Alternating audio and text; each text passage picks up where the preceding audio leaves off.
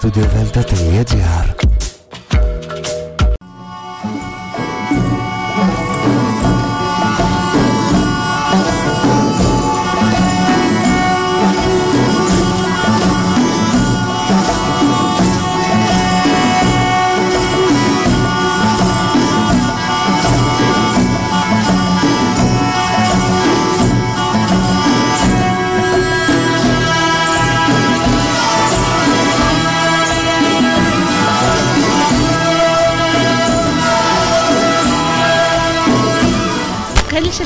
κυρίες και κύριοι. Είναι η εκπομπή «Μύθοι και πολιτισμοί» με τη Γεωργία Αγγελή. Ζωντανά από το στούντιο Δέλτα, το ραδιόφωνο της καρδιάς μας.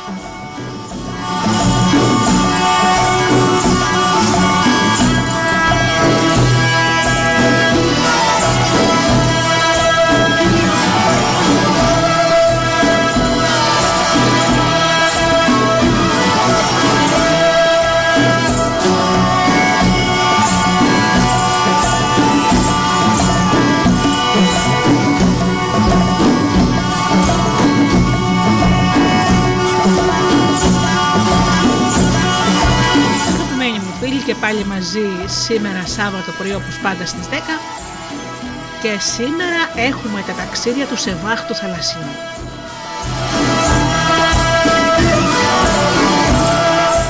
Να καλημερίσω τους φίλους μας που πληκτρολογούν www.studiodelta.gr και βρίσκονται εδώ μαζί μας στη σελίδα του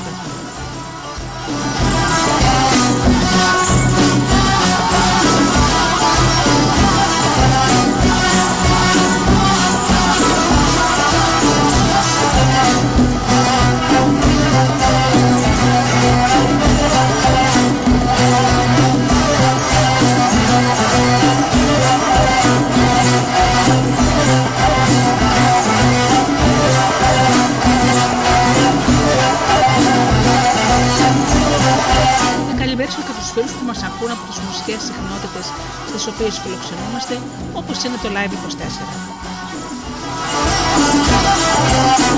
Να ευχαριστήσω και τους φίλους μας που μας ακούν από κινητά και tablets.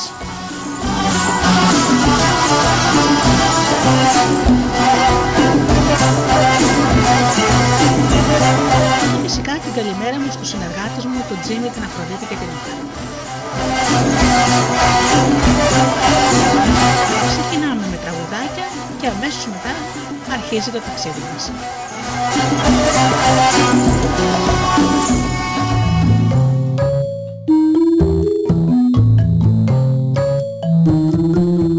Ένα, δύο, δεκαπέντε στο ρυθμό το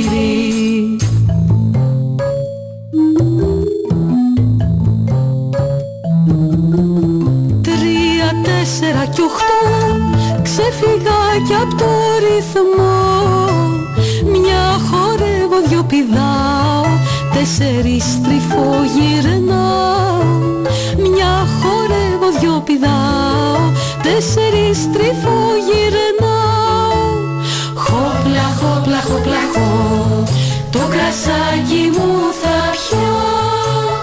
Χόπλα, χόπλα, πανηγύρι Στου κρασιού το πατητήρι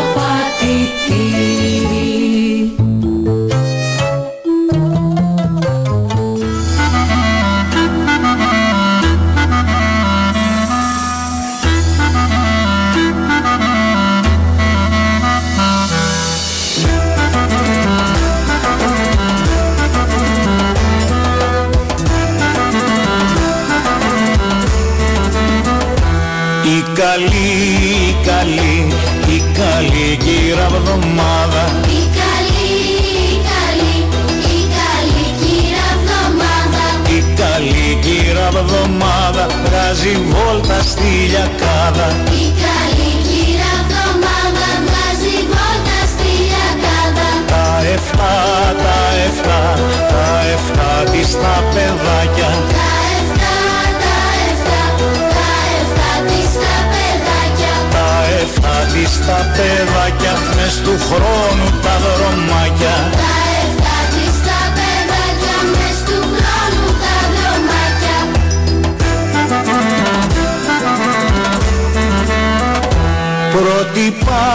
πρώτη πάει, πρώτη πάει η Δευτέρα. Πρώτη πάει, πρώτη πάει, πρώτη πάει η Δευτέρα. Πρώτη πάει η Δευτέρα με στυλάκι και αέρα. Πρώτη πάει η Δευτέρα με στυλάκι και αέρα. Πίσω προ, πίσω προ, πίσω προ χωράει η Τρίτη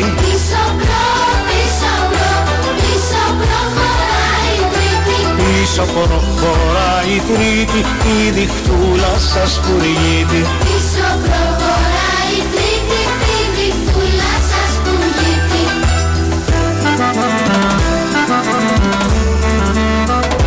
Και ακό, και ακό, και ακολουθεί Τετάρτη Και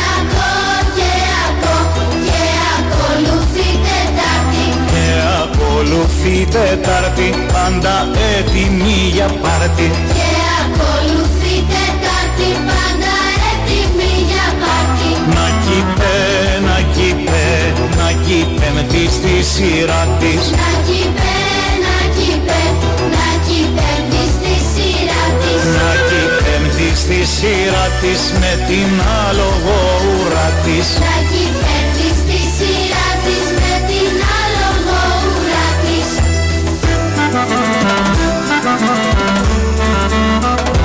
Κι παρά, κι παρά, κι Παρασκευή να ζιάρα. Η παρά, η παρά, η Παρασκευή να ζιάρα. Κι Παρασκευή να ζιάρα που κρατά και μια κιθάρα. Η Παρασκευή να ζιάρα που κρατά και μια κιθάρα. Και ξοπεί, και ξοπεί, και ξοπίσω το Σαββάτο. Και εξοπλί, Σαββάτο Και ξοπίσω το Σαββάτο αταχτούλι και κεφάτο. Και εξοπλίσω το Σαββάτο Ανατούλη και κεφάτο.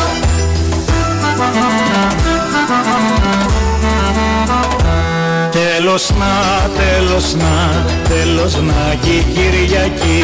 Τέλος να, τέλος να, τέλος να και η Κυριακή. Τέλος να και η Κυριακή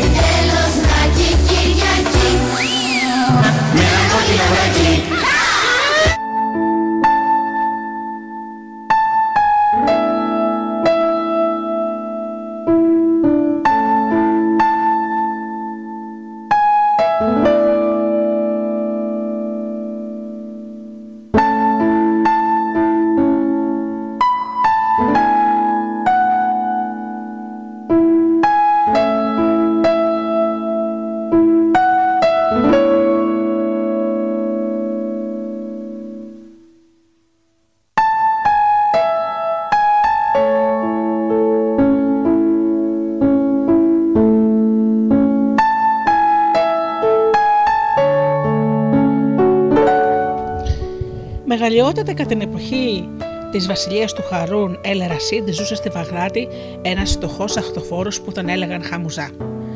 Κάποια μέρα έπρεπε να κουβαλήσει ένα πολύ βαρύ φορτίο από τη μια άκρη της πόλης στην άλλη. Η ζέστη όμως ήταν αφόρητη και είχε κουραστεί πολύ από το δρόμο που είχε κάνει. Και ενώ βρισκόταν ακόμα μακριά από τον προορισμό του, έφτασε σε ένα δρόμο όπου φυσούσε ένας απαλός ζέφυρος και στο λιθό στρατό του κυλούσε ραδόνερο. Δεν μπορούσε να επιθυμήσει καλύτερο μέρος για να ξαποστάσει και να ανακτήσει τις δυνάμεις του, ώστε να μπορεί να συνεχίσει την πορεία του. Ακούμπησε το φορτίο του κατά γης και κάθισε κοντά σε ένα μεγάλο σπίτι. Κατάλαβε αμέσως πως έκανε πολύ καλά που σταμάτησε σε εκείνο το σημείο, γιατί η όσφρησή του ξαφνιάστηκε ευχάριστα από το εξαιρετικό άρωμα του ξύλου, της αλόης και των άλλων αρωμάτων που ερχόταν από το παράθυρα εκείνου του μεγάρου και που μαζί με τη μυρωδιά του ροδόνερου έκαναν τον αέρα να βοδιάζει. Και δεν έφτανε μόνο αυτό. Μέσα από το σπίτι ακουγόταν μουσική και ήταν λες και τα διάφορα όργανα συνόδευαν αρμονικά τα κελαϊδίσματα των αειδονιών καθώς και άλλων πουλιών ασυνήθιστον για το κλίμα της Βαγδάτης. Αυτή η θεϊκή μελωδία και ο καπνός από τα διάφορα κρέατα που ψήνονταν εκεί μέσα τον έκαναν να καταλάβει πως οι έγκυοι θα έπρεπε να είχαν κάποια γιορτή και διασκέδασαν. Ήθελε να μάθει ποιος έμενε σε αυτό το σπίτι. Βλέπετε, δεν τύχαινε να, περπα... να περνάει συχνά από εκείνο το δρόμο. Για να ικανοποιήσει την περιέργειά του, πλησίασε κάποιον από τους μεγαλοπρεπώς ντυμένους υπηρέτες που είδε στην πόρτα και τον ρώτησε πώς λεγόταν ο αφέτη του σπιτιού. Πώς, του απάντησε ο υπηρέτης, ζει στη Βαγδάτη και δεν ξέρεις ότι εδώ μένει ο Άρχοντας σε βάχο θαλασσινός, αυτό ο περίφημο ταξιδευτής που έχει διασχίσει όλες τις θάλασσες της γης. Ο Αχθοφόρος, ο οποίος είχε ακούσει για τα πλούτα του Σεβάχ, δεν άντεξε να μην, λιώσει, να μην νιώσει ζήλια για αυτόν. Πίστευε πως θα πρέπει να ήταν πολύ ευτυχισμένος, ενώ εκείνος ήταν αξιολύπητος και δυστυχισμένος. Πικραμένος από τις σκέψεις του, ύψωσε το βλέμμα στον ουρανό και είπε δυνατά, ώστε να ακουστεί. Παντοδύναμη δημιουργία των πάντων, συλλογίσου τη διαφορά, τι διαφορά χωρίζει το Σεβάχ από μένα. Εγώ υπομένω κάθε μέρα χίλιους κόπους και χίλια κακά και μόλις που καταφέρω να θρέψω τον εαυτό μου και την οικογένειά μου με ένα φτηνό κρυθαρένιο ψωμί, ενώ ο ευτυχισμένος Σεβάχ σπαταλάει τεράστια πλούτη και ζει μια ζωή γεμάτη απολαύσεις. Τι έκανε εκείνος για να του χαρίσεις μια τόσο ευνοϊκή μοίρα, και τι έκανα εγώ για να αξίζω μια τόσο κακή μοίρα; Όταν τελείωσε το μονόλογό του, χτύπησε το πόδι του στη γη όπως κάνει κάποιος που είναι γεμάτος πόνο και απελπισία. Ήταν ακόμα βυθισμένος στις θλιβερέ του σκέψεις, όταν είδε ένα υπηρέτη να βγαίνει από το ανάκτορο. Ο υπηρέτης τον πλησίαζε και πιάνοντάς τον από τον μπράτσο του είπε: Έλα, ακολούθησέ με. Ο αφέντης μου Σεβάχ θέλει να σου μιλήσει. Η μέρα που είχε αρχίσει να ξεπροβάλλει, ανάγκασε τον τη Σεχραζάτη να διακόψει την ιστορία της, τη συνέχισε όμως την επόμενη με τα παρακάτω λόγια. Μεγαλειότατη όπως είναι φυσικό, ο αχθοφόρος ξαφνιάστηκε πάρα πολύ από την πρόσκληση που του έκαναν. Μετά όμως από τα λόγια που είχε ξεστομίσει, φανταζόταν ότι ο Σεβάχ δεν τον είχε φωνάξει για καλό σκοπό. Γι' αυτό θέλησε να δικαιολογηθεί λέγοντας πως δεν μπορούσε να καταλήψει το φορτίο του μέσα στη μέση του δρόμου.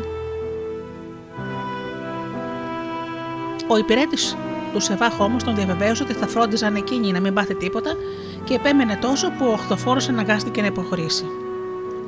Ο υπηρέτης τον οδήγησε σε μια πολύ μεγάλη αίθουσα όπου ήταν καθισμένοι πολλοί άνθρωποι γύρω από ένα πολύ μεγάλο τραπέζι και κάθε είδους νόστιμα φαγητά. Στη θέση του τιμόμενου προσώπου καθόταν ένας άνθρωπος σοβαρός, ευγενικός και σεβάσμιος με μια μακριά λευκή γενιάδα. Ήταν ο Σεβάχ. Πίσω του στεκόταν ένα πλήθος αξιωματούχων και υπηρετών έτοιμοι να τον εξυπηρετήσουν. Ο αχθοφόρος χαιρέτησε τη συντροφιά τρέμοντας. Βλέπετε, η ταραχή του έγινε ακόμα μεγαλύτερη μόλις αντίκρισε όλο αυτόν τον κόσμο και αυτό το υπέροχο τραπέζι. Ο Σεβάχ του είπε να πλησιάσει και αφού τον έβαλα να καθίσει δεξιά του, του σέρβιρε ο ίδιος φαγητό και του έδωσε να πιει από ένα εξαιρετικό κρασί που έρεε άφθονο σε εκείνο το τραπέζι. Προς το τέλος του φαγητού, ο Σεβάχ πρόσεξε πως οι συνδετεμόνες του είχαν τελειώσει το φαγητό τους. Πήρε τότε το λόγο και απευθυνόμενος στο Χαμουζά, στον οποίο φερόταν σαν σε αδελφό όπω ήταν το έθιμο των Αράβων όταν μιλούν σε κάποιον με οικειότητα, τον ρώτησε πώ ήταν το όνομά του και τι δουλειά έκανε. Αφέντη του απάντησε εκείνος, ονομάζομαι Χαμουζά. Είμαι πολύ χαρούμενος που σε βλέπω, απάντησε ο Σεβάχ. Και σε διαβεβαιώ πως και η συντροφιά εδώ σε συμπαθεί πολύ. Θα ήθελα όμως να ακούσω από το δικό σου στόμα τι έλεγες λίγο νωρίτερα και έξω στον δρόμο. Πριν καθίσει στο τραπέζι, ο Σεβάχ είχε ακούσει από το παράθυρο τον Χαμουζά να μονολογεί και αυτός ήταν ο λόγος που είχε στείλει να τον φωνάξουν. Στην ερώτηση αυτή, ο Χαμουζά, ο οποίος είχε σαστήσει τελείως, κατέβασε το κεφάλι και απάντησε. Αφέντη μου, σου ομολογώ ότι η κούρασή μου ήταν τόσο μεγάλη που με έκανε να ξεστομίσω λόγια που δεν έπρεπε να πω. Τώρα όμως σε παρακαλώ να με συγχωρέσεις. Ω, μην πιστέψεις πως είμαι τόσο άδικος ώστε να σου κρατώ κακία. Φαντάζομαι τη δύσκολη θέση στην οποία βρίσκεσαι και γι' αυτό αντί να σε κατηγορήσω για τα παράπονά σου, σε λυπάμαι. Πρέπει, πρέπει όμως να σου πω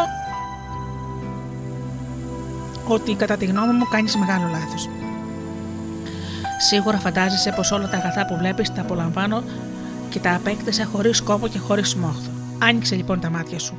Για πάρα πολλά χρόνια, ώσπου να φτάσω σε αυτήν εδώ την κατάσταση και να γίνω τόσο ευτυχισμένος, υπέφερα όσο δεν μπορεί να συλλάβει ανθρώπους νου. Ναι, έρχοντά μου, πρόσθεσε απευθυνόμενο σε όλη τη συντροφιά. Μπορώ να σας διαβεβαιώσω πως τα πάθη μου ήταν τόσο τρομερά που ακόμα και ο πιο άπλιστος για, για πλούτη άνθρωπο θα σκεφτόταν ότι το να διασχίσει τις θάλασσες για να αποκτήσει είναι τρέλα. Θα έχετε μάλλον ακούσει να λένε διάφορα πράγματα για τις παράξενες περιπέτειές μου και τους κινδύνους που πέρασα στη θάλασσα κατά τη διάρκεια των 7 ταξιδιών μου. Αφού όμως μου δίνεται η ευκαιρία, θα σας εκμυστερευτώ την πραγματικότητα. Πιστεύω να μην σας δυσαρεστήσει η διήγησή μου. Επειδή ο Σεβάχ ήθελε να διηγηθεί την ιστορία κυρίως τον αχθοφόρο, πριν αρχίσει, πρόσταξε να φέρουν μέσα το φορτίο που είχε αφήσει ο Χαμουζάς στο δρόμο και να το βάλουν όπου θα τους έλεγε. Κατόπιν άρχισε να ξεστορεί τις περιπέτειές του με τα παρακάτω λόγια.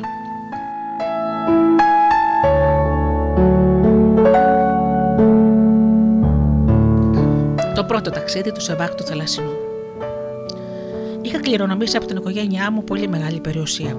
Όταν όμως ήμουν νέος, την κατασπατάλησα σε ασωτίε. Ωστόσο, κάποτε έπαψα να είμαι τυφλός και κατάλαβα πως τα πλούτη είναι φθαρτά και πως αν κανείς τα κακοδιαχειρίζεται, όπως είχα κάνει εγώ, σύντομα βλέπει το τέλος να φτάνει. Σκέφτηκα επίσης πως κάνοντας άσο τη ζωή, σπαταλούσα άχαρα το χρόνο μου, που είναι το πολυτιμότερο πράγμα στον κόσμο. Συλλογίστηκα ακόμη πως δεν υπάρχει μεγαλύτερη αθλειότητα από το να είναι κανείς φτωχός στα γεράματά του. Θυμήθηκα τα λόγια του μεγάλου Σολομώντα όπως τα είχα ακούσει κάποτε από το στόμα του πατέρα μου. Τι είναι λιγότερο δυσάρεστο, να είναι κανείς μέσα στον τάφο ή μέσα στη φτώχεια; Με το μυαλό μου να βασανίζεται από όλες αυτές τις σκέψεις, συγκέντρωσα ό,τι είχε απομείνει από την πατρική κληρονομιά μου και πούλησα όλα μου τα έπιπλα σε δημοκρασία. Κατόπιν ήρθα σε επαφή με κάποιους εμπόρους που διακινούσαν τα προϊόντα τους ταξιδεύοντας στη θάλασσα και ζήτησα τη γνώμη εκείνων που μου φάνηκαν ικανοί να μου δώσουν σωστές συμβουλές. Τελικά αποφάσισα να εκμεταλλευτώ τα λίγα χρήματα που μου είχαν απομείνει και από τη στιγμή που πήρα την απόφαση αυτή δεν άρχισα καθόλου να τη θέσω σε εφαρμογή. Πήγα στη Βασόρα, από όπου μπάρκαρα μαζί με πολλούς άλλους εμπόρους με ένα καράβι που το είχαμε ναυλό από κοινού. Σαλπάραμε και βάλαμε πλώρη για τις Ανατολικές Ινδίες περνώντας από τον Περσικό κόλπο, ο οποίος από την δεξιά πλευρά συνορεύει με τις ακτές της Αραβίας και από την αριστερή με αυτές της Περσίας. Το μεγαλύτερο πλάτος του δε είναι 70 λέβιες όπως λένε. Βγαίνοντας από τον κόλπο αυτόν, μπήκαμε στη θάλασσα των Ινδιών, η οποία είναι πολύ πλατιά και έχει για όρια της τις ακτές της Αβυσσινίας, ενώ το μήκος της μέχρι τα νησιά Βακβάκ είναι 4.500 λέβιες. Στην αρχή είχα πάθει ναυτία. Γρήγορα όμως η υγεία μου αποκαταστάθηκε και αυτή ήταν η τελευταία φορά που επρόκειται να υποφέρω από ναυτία. Στη διάρκεια του ταξιδιού μας ξεμπαρκάραμε σε πολλά νησιά για να πουλήσουμε ή να ανταλλάξουμε τα εμπορεύματά μας. Κάποια μέρα που ήμασταν με τα πανιά ανοιχτά, η μπουνάτσα μας έβγαλε απέναντι από ένα μικρό νησί που ήταν σχεδόν στο ίδιο επίπεδο με την επιφάνεια της θάλασσας και έμοιαζε με ένα απέραντο λιβάδι. Τόση ήταν η πλάστησή του. Ο καπετάνιος πρόστεξε να μαζέψουν τα πανιά και επέτρεψε στο πλήρωμα να κατέβει από το καράβι. Έτσι λοιπόν κατέβηκα κι εγώ. Την ώρα όμως που διασκεδάζαμε, πίνοντας, τρώγοντας και χαλαρώνοντας από την κούραση του ταξιδιού, το νησί άρχισε ξαφνικά να ταρακουνιέται, τραντάζοντάς μας δυνατά. Μεγαλειότατες, συνεχίζοντας την ιστορία του Σεβάχ, είπε: Όσοι είχαν μείνει στο πλοίο, βλέποντας το νησί να ταρακουνιέται, άρχισαν να φωνάζουν να γυρίσουμε γρήγορα πίσω πριν χάσουμε τα πάντα. Βλέπετε αυτό που νομίζαμε πως ήταν νησί, αποδείχθηκε, αποδείχθηκε τελικά ότι ήταν η ράχη μιας φάλαινας.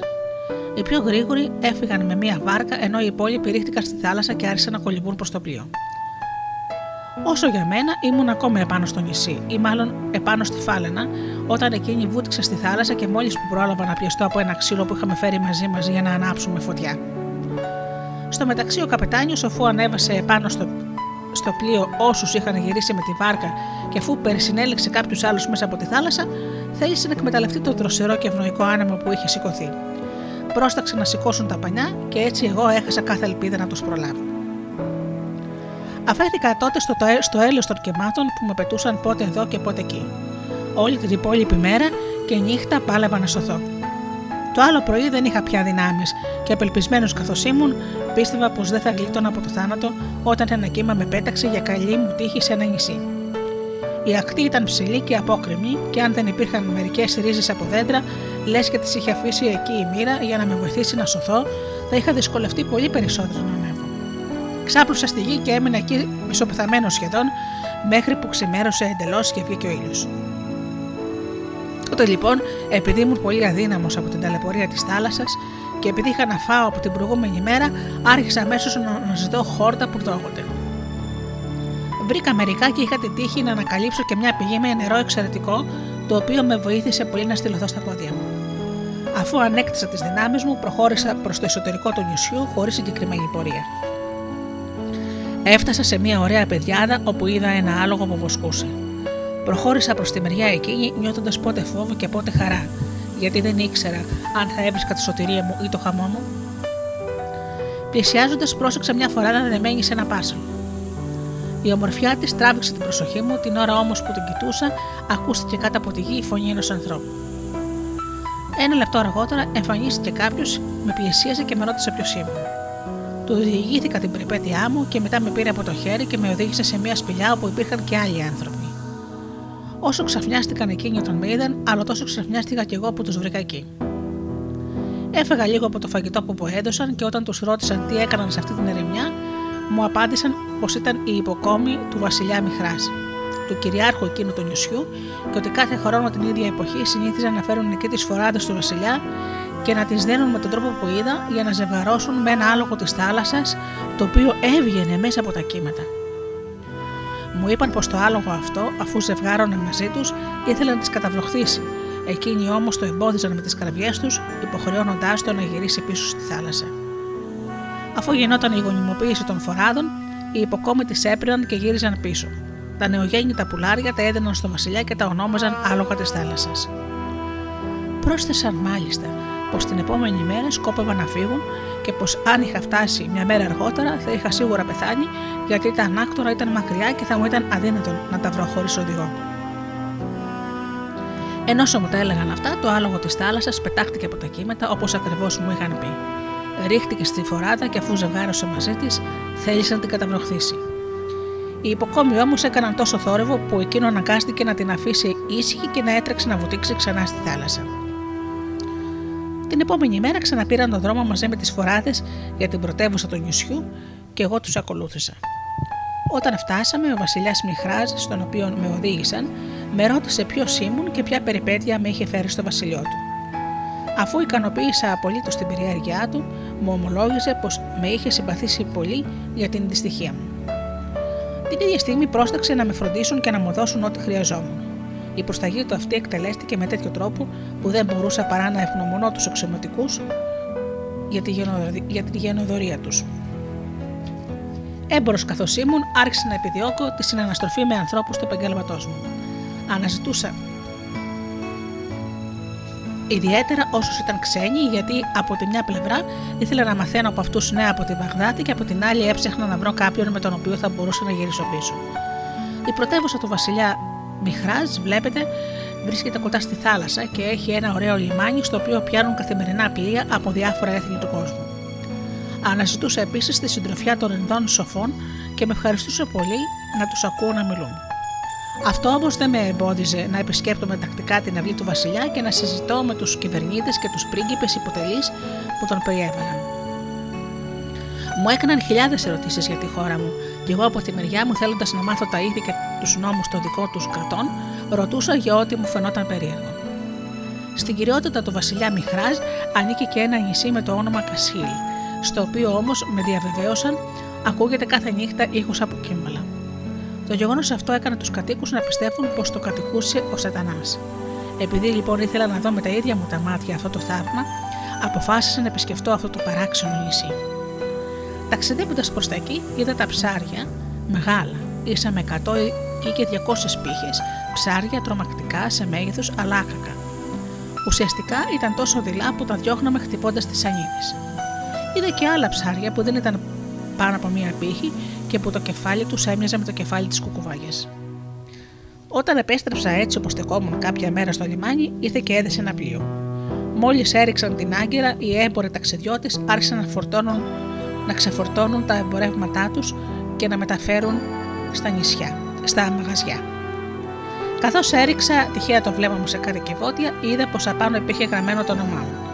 Κοιτάζοντάς τα προσεκτικά, βεβαιώθηκα πως ήταν τα κυβότια που είχα φορτώσει στο πλοίο με το οποίο είχα φύγει από τη Βασόρα. Αναγνώρισα ακόμα και τον καπετάνιο, καθώς όμως ήμουν πεπισμένος πως εκείνος θα με θεωρούσε νεκρό, τον πλησίασα και τον ρώτησε σε ποιον ανήκαν τα κυβότια αυτά. Είχα στο πλοίο μου έναν έμπορο από τη Βαγδάτη που τον έλεγαν Σεβάχ, μου απάντησε.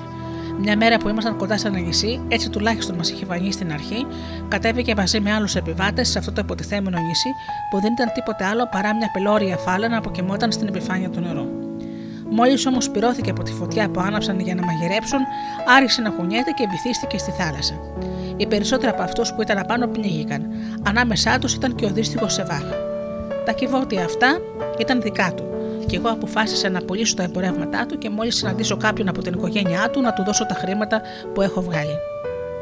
Καπετάνιε, είπα τότε, εγώ είμαι ο Σεβάχ. Με νόμιζες πνιγμένο, αλλά δεν είμαι. Αυτά τα κεβότια είναι η περιουσία μου και το εμπόρευμά μου. Ο Σεβάχ, συνεχίζοντας την ιστορία του, είπε στη συντροφιά. Όταν ο καπετάνιος του πλοίου με άκουσε να λέω αυτά τα λόγια, μου φώναξε. Μεγαλοδύναμε Αλάχ, κανέναν δεν μπορείς να πιστευτεί σήμερα. Δεν υπάρχει πια τιμιότητα στους ανθρώπους. Είδα με τα μάτια μου το Σεβάχ να χάνεται, όπως τον είδαν και όσοι ήταν μαζί μου στο πλοίο, και εσύ τολμάς τώρα να μου λες πως είσαι ο Σεβάχ. Τι θράσος. Δείχνεις τίμιο άνθρωπος, αλλά λες ένα τεράστιο ψέμα για να αρπάξεις μια περιουσία που δεν σου ανήκει. Κάνε υπομονή, καπετάνια μου, του είπα. Κάνε μου τη χάρη να ακούσει ό,τι έχω να σου πω.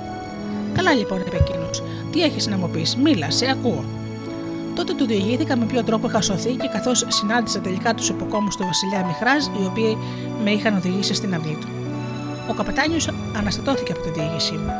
Πίστηκε όμως αμέσως ότι δεν ήμουν απαταιώνας, όταν ήρθαν κάποιοι από το πλοίο, οι οποίοι μόλις με αναγνώρισαν, άρχισαν να με χαιρετούν χαρούμενοι που με ξανάβλεπαν ζωντανό. Όταν στο τέλος με αναγνώρισε και ο ίδιος ρίχτηκε στην αγκαλιά μου και μου είπε: Πρέπει να ευγνωμονούμε τον Αλάχ που γλίτωσες από τόσο μεγάλο κίνδυνο. Δεν μπορώ να σου περιγράψω τη χαρά που νιώθω. Ορίστε, πάρε το εμπόρευμά σου, είναι δικό σου, κάνε το ό,τι θέλεις. Τον ευχαρίστησα για την τιμιότητά του και για να το τοποδώσω τον παρακάλεσε να δεχτεί μερικά από τα εμπορεύματά μου. Εκείνος όμως δεν δέχτηκε να πάρει ούτε αυτά που του προσέφερα. Διάλεξα ό,τι πολυτιμότερο υπήρχε μέσα στα κεβότια και το δόρισα στο βασιλιά Μιχράζ. Ο βασιλιάς που γνώριζε την ατυχία μου με ρώτησε πώς είχαν φτάσει στα χέρια μου τόσο εξαιρετικά και σπάνια αντικείμενα. Του διηγήθηκα ποια τύχη τα έφερε ξανά μπροστά μου. Εκείνος είχε την καλοσύνη να χαρεί μαζί μου και να δεχτεί τα δώρα μου, προσφέροντάς μου άλλα πιο σπουδαία. Κατόπιν πήρα την άδειά του και επιβιβάστηκα στο ίδιο πλοίο. Πριν μπαρκάρω όμως, αντάλλαξα τα εμπορεύματά μου που μου απέμειναν με άλλα της χώρας εκείνης. Πήρα μαζί μου αλόι, σάνταλο, καμφορά, μοσκοκάριδο, μοσκοκάρφια, απογαρίφαλο, πιπέρι και πιπερόριζα. Περάσαμε πολλά νησιά και τελικά φτάσαμε στη Βασόρα από όπου ξεκίνησα και ήρθα σε αυτήν εδώ την πόλη έχοντας γύρω στις 100.000 φλουριά. Μόλις συνάντησα την οικογένειά μου, ξεσπάσαμε όλοι σε ένα παραλήρημα χαράς που μόνο ζωντανή και πραγματική αγάπη μπορεί να προκαλέσει. Αγόρασα σκλάβους, σκλάβες, γη και έκτισα ένα μεγάλο σπίτι. Έτσι λοιπόν σκέφτηκα να στεριώσω οριστικά αποφασισμένος να ξεχάσω τις συμφορές μου και να απολαύσω τις χαρές της ζωής. Ο Σεβάχ σταμάτησε σε αυτό το σημείο τη διήγησή του και πρόσταξε τους οργανοπαίχτες να ξαναρχίσουν να παίζουν μουσική. Συνέχισαν όλοι μαζί να τρώνε και να πίνουν μέχρι το βράδυ, και όταν έφτασε η ώρα να αποσυρθούν, ο Σεβάχ είπε να του φέρουν ένα πουγγί με 100 φρουριά, και αφού τα έδωσε στον αχθοφόρο, του είπε: Πάρ τα χαμουζά και πήγαινε στο σπίτι σου, και έλα πάλι αύριο για να ακούσεις τη συνέχεια των περιπετειών μου. Ο αχθοφόρος έφυγε με το μυαλό του θολωμένο, αλλά και πολύ ευχαριστημένος από τη τιμή που του είχαν κάνει και να του χαρίσουν 100 φρουριά. Όταν έφτασε στο σπίτι του, διηγήθηκε την περιπέτειά του στη γυναίκα του και στα παιδιά του. Εκείνοι χάρηκαν πολύ και άρχισαν να ευχαριστούν τον Αλάκ για το καλό που τους είχε κάνει η θεία πρόνοια και να τους στείλει το σεβά. Την επόμενη μέρα ο Χαμουζά φόρεσε καλύτερη φορεσιά από την προηγούμενη και ξαναγύρισε στο σπίτι του γενναιόδωρου ταξιδευτή, ο οποίος την υποδέχτηκε χαμογελαστός και με μεγάλες εκδηλώσεις χαράς. Μόλις συγκεντρώθηκαν όλοι οι συνδετεμόνε, οι υπηρέτες σέρβιραν το φαγητό και όλοι στη συντροφιά άρχισαν να τρώνε για πολλές ώρες. Όταν τελείωσε το, το φαγητό, ο Σεβάχ πήρε το λόγο και είπε: Αφέντες, σας παρακαλώ να με προσέξετε για να ακούσετε τις περιπέτειες του δεύτερου ταξιδιού. Αξίζουν περισσότερο την προσοχή σας από εκείνες που σας διηγήθηκα χθες. Όλοι σώπασαν και ο Σεβάχ άρχισε.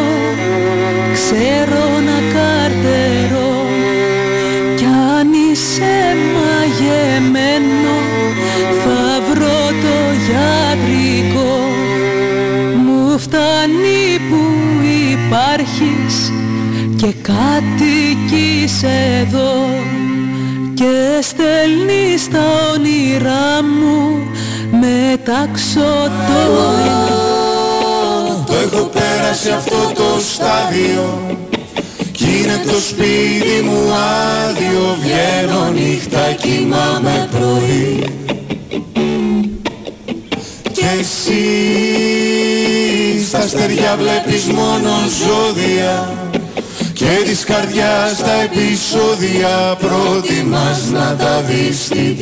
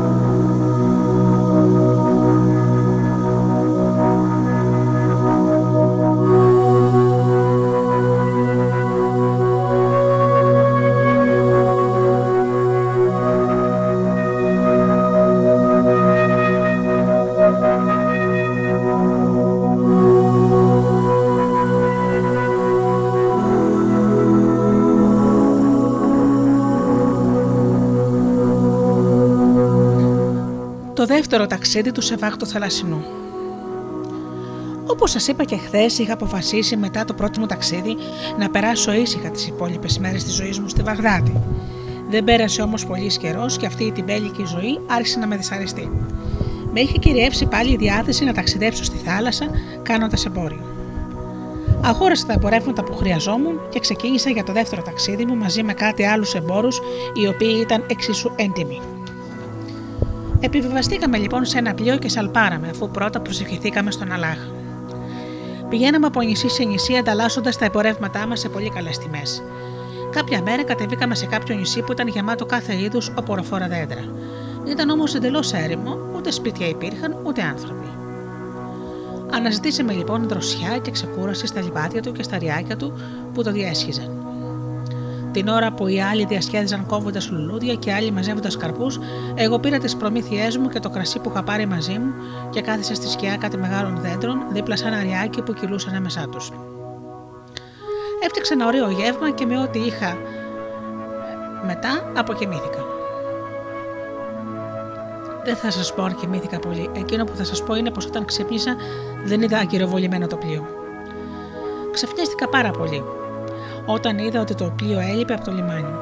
Σηκώθηκα, κοίταξα παντού, αλλά δεν είδα ούτε έναν από τους εμπόρους που είχαν κατέβει μαζί μου στο νησί. Ξαφνικά είδα μεσοπέλαγα το πλοίο με τα πανιά του ανοιχτά, ήταν όμως τόσο μακριά που αμέσως μετά το έχασα τελείως από τα μάτια μου. Μπορείτε φυσικά να φανταστείτε τι είδους σκέψεις πέρασαν από το μυαλό μου όταν βρέθηκα σε αυτή την κατάσταση. Σκεφτόμουν πως θα πεθάνω από στενοχώρια. Έβγαζα κραυγές τρομακτικές, χτυπούσα το κεφάλι μου και ριχνόμουν κατά γης. Είχα απελπιστεί τελείως και έκανα σκέψεις φρικτές, που η μια ήταν πιο θλιβερή από την άλλη. Κατηγορούσα συνέχεια τον εαυτό μου που δεν είχε παραδειγματιστεί από το πρώτο ταξίδι, το οποίο θα έπρεπε να μου είχε κόψει κάθε διάθεση να, το, να ξαναταξιδέψω.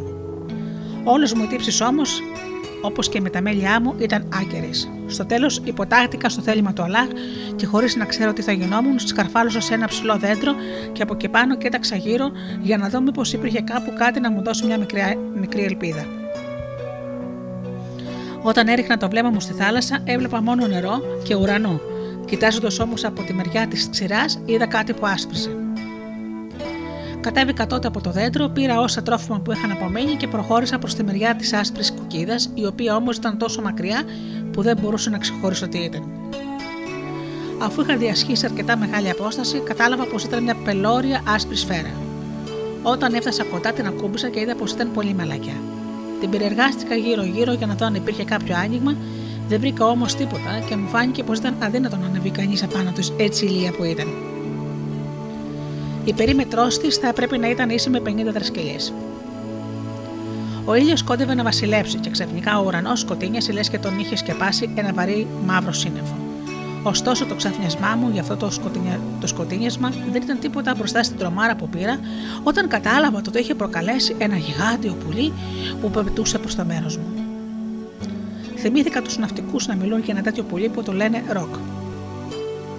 Τότε συνειδητοποίησα ότι η μεγάλη άσπρη σφαίρα που με είχε ξαφνιάσει τόσο θα πρέπει να ήταν το αυγό του. Αμέσως μετά, μάλιστα, είδα το πουλί να κατεβαίνει με ορμή και να κάθεται πάνω του σαν να πρόκειται να το κλωσίσει.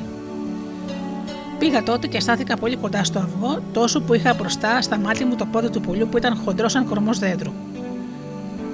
Έδεσα το σαρίκι μου γύρω από το πόδι του με την ελπίδα ότι όταν την επόμενη θα ξαναπετούσα θα με έπαιρνε μακριά από αυτό το έρημο νησί. Και πράγματι, αφού πέρασα τη νύχτα έτσι, μόλις χάραξε η μέρα, το πουλί πέταξε και με σήκωσε τόσο ψηλά που δεν έβλεπα πια τη γη. Και μετά κατέβηκε απότομα και με πολύ μεγάλη ταχύτητα. Μόλις ξαναβρέθηκα στη γη, έλυσα αμέσως τον κόμπο που με κρατούσε δεμένο στο πόδι του. Δεν είχα προλάβει καλά-καλά να λυθώ όταν εκείνο άρπαξε με το ράμφο στο ένα φίδι απίστευτα μεγάλο και πέταξε πάλι μακριά. Ο τόπος στον οποίο με είχε αφήσει ήταν μια κοιλάδα πολύ βαθιά τριγυρισμένη από πανύψηλα βουνά που οι κορυφέ τους χάνοντας τα σύννεφα και οι πλαγιές τους ήταν τόσο απότομες που φάντασε μάλλον απίθανο να υπάρχει κάποιο μονοπάτι για να ανεβεί κανείς. Για άλλη μια φορά είχα, τα είχα εντελώς χαμένα και συγκρίνοντας αυτόν τον τόπο με το έρημο νησί που είχα καταλήψει, διαπίστωσα πως δεν είχα κερδίσει και πολλά πράγματα. Περπατώντας αυτή την κοιλάδα, παρατήρησα πως ήταν σπαρμένη με διαμάντια εκπληκτικού μεγέθους. Μου έδινε μεγάλη ευχαρίστηση να τα κοιτάζω, σύντομα όμως είδα ότι λίγο πιο πέρα υπήρχαν πάρα πολλά φίδια, τόσο χοντρά και μακριά που μου ήταν αδύνατο να τα κοιτάζω χωρίς να τριχιάζω από φρίκι. Το καθένα από αυτά θα μπορούσε να καταβροχθήσει ακόμα και ελέφαντα. Την ημέρα έμπαιναν στις φωλιές τους για να κρυφτούν από το ροκ που ήταν ο εχθρός τους και έβγαιναν έξω μόνο τη νύχτα. Πέρασα το πρωινό περπατώντας στην κοιλάδα και κάθε τόσο καθόμουν για να ξεκουραστώ στα πιο όμορφα και βουλικά μέρη. Στο μεταξύ ο ήλιος βασίλεψε και καθώς έπεφτε η νύχτα, βρήκα μια σπηλιά και μπήκα μέσα γιατί μου φάνηκε πως εκεί θα ήμουν ασφαλής. Για να προστατευτώ από τα φίδια, έφραξα το χαμηλό και στενό άνοιγμά της με μια αρκετά μεγάλη πέτρα, η οποία όμως επέτρεπε στο φως να περνά. Έφεγα κάτι από τις προμήθειές μου, ακούγοντας το σύρσιμο των φιδιών που είχαν αρχίσει να ξεμητίζουν από τις φωλιές τους. Το φρικτό του σφύριγμα μου προκάλεσε τρόμο και όπως καταλαβαίνετε δεν μπόρεσα να ησυχάσω καθόλου τη νύχτα. Όταν ξημέρωσε, τα φίδια κρύφτηκαν. Βγήκα τότε τρέμοντας από τη σπηλιά μου και μπορώ να σας πω ότι περπατούσα πολλή ώρα ανάμεσα στα διαμάντια χωρίς να τους δίνω την παραμικρή σημασία. Στο τέλος κάθισα κάτω και καθώς δεν είχα κλείσει μάτι όλη τη νύχτα, αποκοιμήθηκα παρά την αγωνία που με έχει συνταράξει, αφού έφαγα πάλι κάτι από τις προμηθειές μου.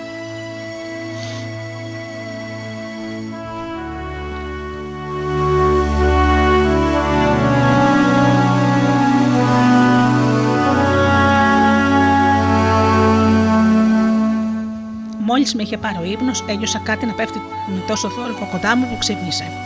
Ήταν ένα μεγάλο κομμάτι νοπό κρέας και αμέσως μετά είδα να κατακυλούν από τα βράχια πολλά άλλα παρόμοια κομμάτια και να πέφτουν σε διάφορα σημεία. Θυμόμουν ακόμα την ιστορία που είχα ακούσει να λένε πολλές φορές οι ναυτικοί για την κοιλάδα των διαμαντιών και για τον τρόπο με τον οποίο μάζαβαν μερικοί έμποροι τα πολύτιμα αυτά πετράδια. Καταλάβαινα καλά πως μου είχαν πει την αλήθεια.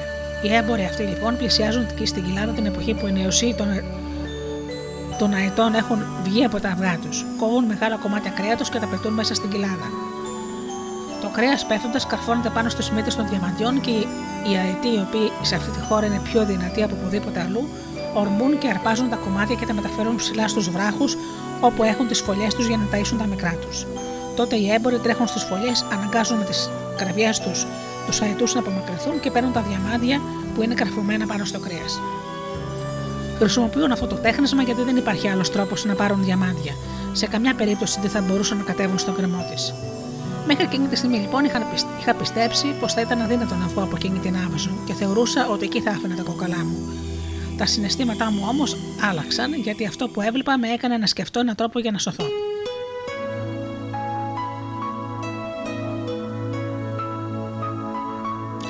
Άρχισα λοιπόν να μαζεύω τα πιο μεγάλα διαμάντια που έβλεπα μπροστά μου και γέμισα με αυτά το δερμάτινο πουγκί μου, στο οποίο είχα φυλάξει τις προμήθειές μου σε τρόφιμα.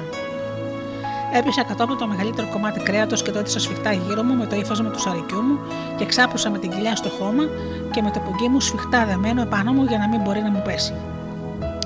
Δεν έμεινε και πολύ έτσι γιατί οι αιτοί δεν άρχισαν να φανούν. Ο καθένας τους άρπαξε από ένα κομμάτι κρέας και ένας από τους πιο δυνατούς σήκωσε και εμένα μαζί με το κρέας πάνω στο οποίο είχα δεθεί και με πήγε ψηλά στο βουνό, εκεί όπου είχε τη φωλιά του. Οι έμποροι δεν έχασαν καθόλου καιρό και άρχισαν αμέσως να φωνάζουν να τρομάξουν τους αϊτούς. Έτσι τα πουλιά αναγκάστηκαν να αφήσουν τη λία τους. Στο μεταξύ με είδε κάποιος από τους εμπόρους και με πλησίασε κερδισμένο από το φόβο. Σύντομα όμως ηρέμησε και αντί να με ρωτήσει ποια περιπέτεια με είχε φέρει εκεί, άρχισε να φιλογική μαζί μου ζητώντας να μάθει γιατί του είχα αρπάξει την περιουσία του. Μέχρι να με γνωρίσει καλύτερα, το είπα, να μου μιλάς με περισσότερη ευγένεια. Παρηγορή σου, πρόσθεσα. Έχω διαμάτια για τους δυο μας, τόσα που δεν θα μπορούν να μαζέψουν όλοι οι υπόλοιποι μαζί. Και αν τα μαζέψουν θα είναι αποτύχει, ενώ εγώ διάλεξα μόνος μου μέσα από την κοιλάδα αυτά που φέρνω μέσα στο πουγκί που βλέπεις. Λέγοντάς σου τα λόγια αυτά, άνοιξε το πουγκί μου και του τα έδειξε. Δεν είχα τελειώσει την κουβέντα μου όταν οι άλλοι έμποροι άρχισαν σιγά σιγά να μαζεύονται γύρω μου, κοιτώντας με έκπληκτη. Η έκπληξη τους όμως έγινε ακόμα μεγαλύτερη όταν τους διηγήθηκα την ιστορία μου. Δεν με θαύμαζαν τόσο για το τέχνασμα που είχα σκαρφιστεί, όσο για την τόλμη να το εφαρμόσουν. Με οδήγησαν στην κατοικία που έμειναν όλοι μαζί και εκεί άνοιξα το πουκί μπροστά τους. Τα έχασαν με το μέγεθος των διαματιών μου και μου, μου ομολόγησαν πως όπου και αν είχαν πάει δεν είχαν δει κανένα όμοιο με μένα. Παρακάλεσα τον έμπορο στον οποίο ανήκε η φωλιά όπου βρισκόμουν, γιατί κάθε έμπορο είχε τη δική του φωλιά, να διαλέξει για τον εαυτό του όσα ήθελε. Του φάνηκε αρκετό να πάρει ένα μόνο, το οποίο δεν ήταν καν από τα μεγαλύτερα. Επειδή εγώ τον πίεσα να πάρει κι άλλα, χωρίς να φοβάται μήπως με αδικήσει, εκείνος μου είπε. Όχι, είμαι πάρα πολύ ικανοποιημένος με αυτό εδώ. Είναι αρκετά ακριβό, ώστε να με απαλλάξει από τον κόπο να κάνω κι άλλα ταξίδια στο μέλλον για να φτιάξω τη μικρή μου περιουσία. Πέρασα τη νύχτα μαζί με τους εμπόρους και τους διηγήθηκα για δεύτερη φορά την ιστορία μου, ώστε να ικανοποιηθεί η περιέργεια και εκείνων που δεν την είχαν ακούσει. Η χαρά μου ήταν απερίγραπτη όταν σκεφτόμουν πως είχα γλιτώσει από τους κινδύνους που σας έχω ήδη περιγράψει. Νόμιζα πως ζούσα σε ένα όνειρο και δεν μπορούσα να πιστέψω ότι δεν είχα παρά, δεν είχα πια τίποτα να φοβηθώ. Είχαν περάσει κιόλας αρκετές μέρες από τότε που οι έμποροι είχαν αρχίσει να πετούν κομμάτια κρέατος μέσα στην κοιλάδα, καθώς όλοι τους έδειχναν ευχαριστημένοι από τα διαμάντια που τους είχαν τύχει. Ξεκινήσαμε όλοι μαζί την επόμενη μέρα και περπατήσαμε πάνω σε ψηλά βουνά, στα οποία υπήρχαν θεόρατα φίδια από τα οποία ευτυχώς ξεφύγαμε. Πιάσαμε το πρώτο λιμάνι από όπου περάσαμε στο νησί Ραϊχά, εκεί που φυτρώνει το δέντρο της καμφοράς και το οποίο είναι τόσο μεγάλο και φουντωτό που στη σκιά του μπορούν να καθίσουν άνατα 100 άνθρωποι. Ο χυμός από τον οποίο φτιάχναν την καμφορά κυλάει από μια χαραματιά που κάνουν ψηλά στο δέντρο και στάζει μέσα σε ένα δοχείο που σιγά σιγά πίζει.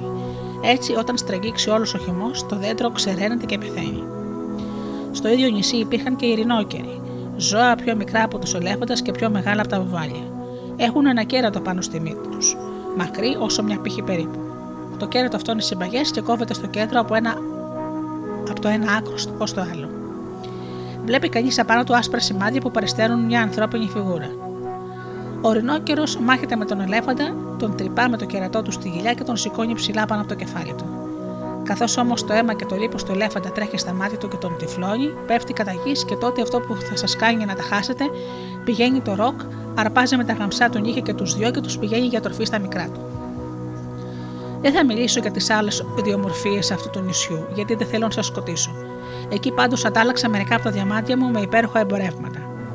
Φεύγοντας, πήγαμε και σε άλλα νησιά, όπου τελικά φτάσαμε στη Βασόρα, από όπου γύρισα, από όπου γύρισα και γύρισα στη Βαγδάτη. Το πρώτο πράγμα που έκανα ήταν ελεημοσύνη στους φτωχού και μετά απόλαυσα τα τεράστια πλούτη μου που μου είχαν απομείνει και τα οποία είχα αποκτήσει με τόσους κόπους. Έτσι διηγήθηκε ο Σεβάχ το δεύτερο ταξίδι του. Έδωσε άλλα 100 φλουριά στο Χάμουζα και τον, και τον παρακάλεσε να ξαναπάει την επόμενη μέρα για να ακούσει τη διήγηση του τρίτου του ταξιδιού.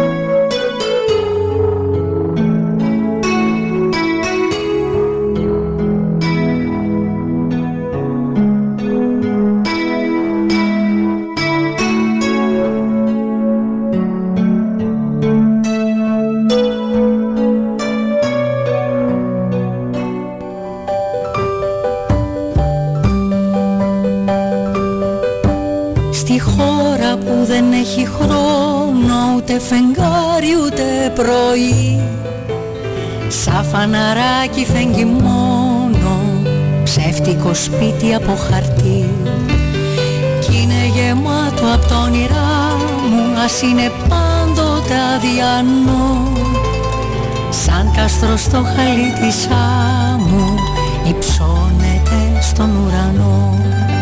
Σκεπή δεν έχει μήτε πόρτα Μόνο παιχνίδια κατοικούν. Κι όταν οι κούκλες βγαίνουν βόλτα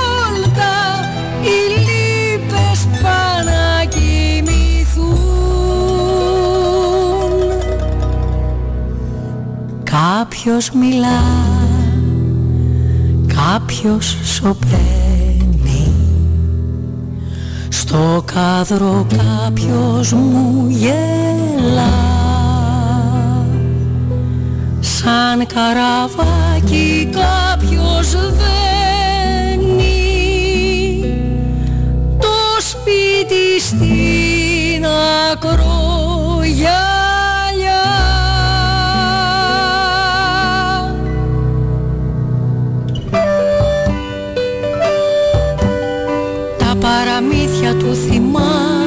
και με μια κόκκινη κλωστή. Λύνει και δένει ό,τι φοβάμαι στο ύπνο τη μεγάλη αυλή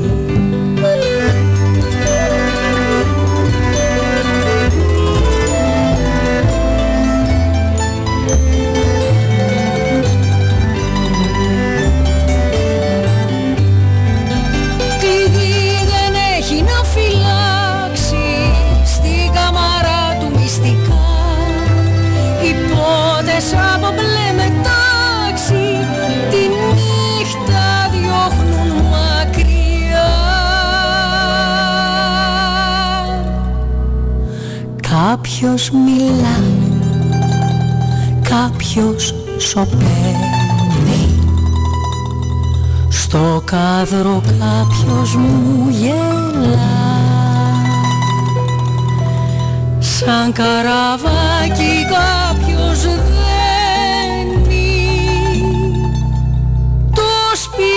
σπίτι στην ακρογιά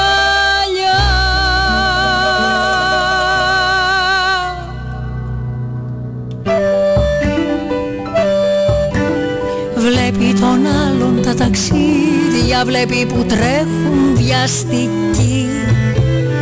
Μα η δική του η πηξίδα δείχνει πως πάντα θα είναι εκεί. Στη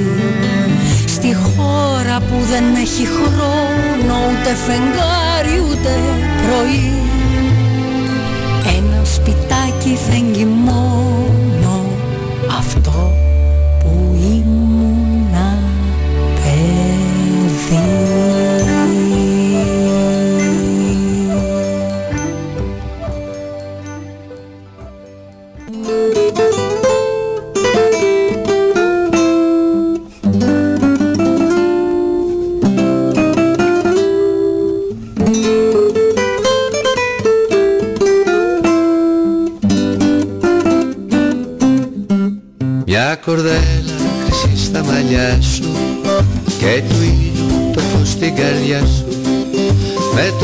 το κίτρινο βάφω το δρόμο και χορεύω γελάω το χρόνο.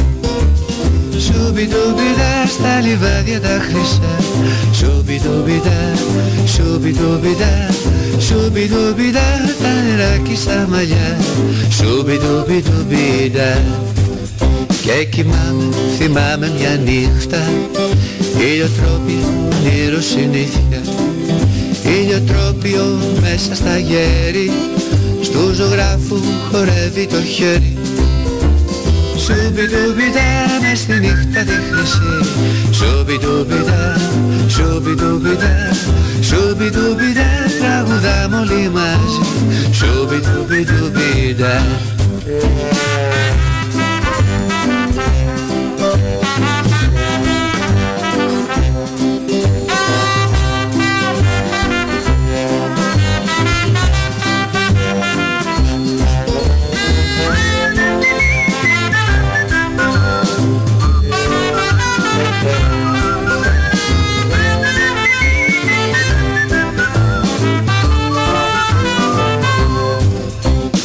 καίει στο νότο τα μέρη Κι ο μαΐστρος τους λάρους θα φέρει.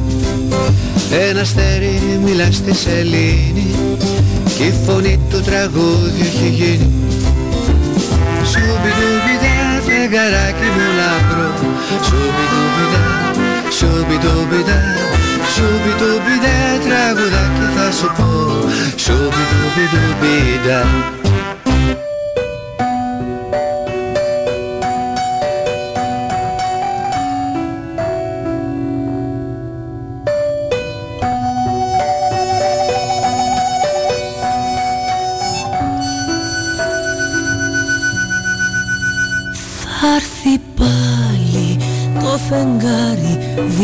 σου για να ξαπλώσει και το σύννεφο με χάρη.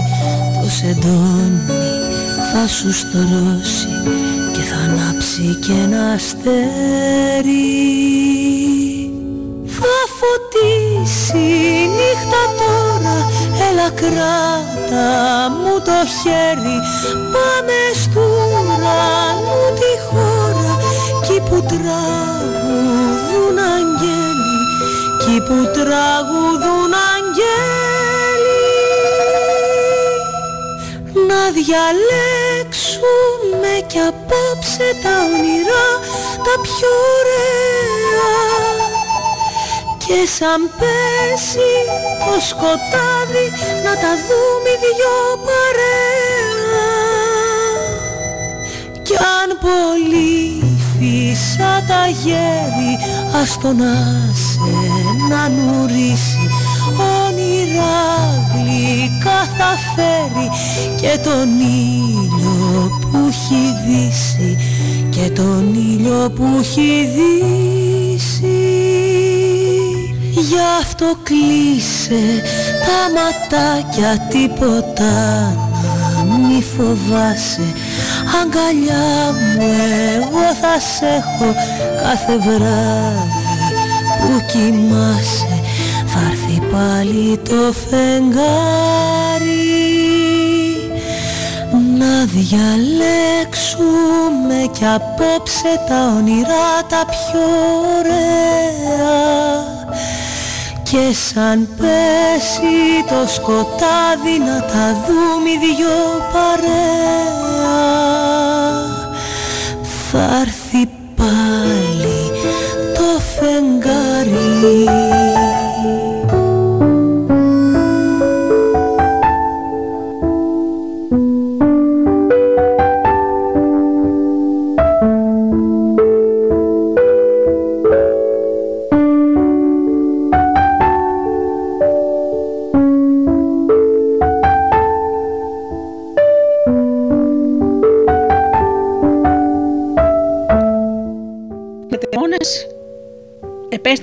σπίτια τους και ξαναγύρισαν την επόμενη μέρα την ίδια πάλι ώρα.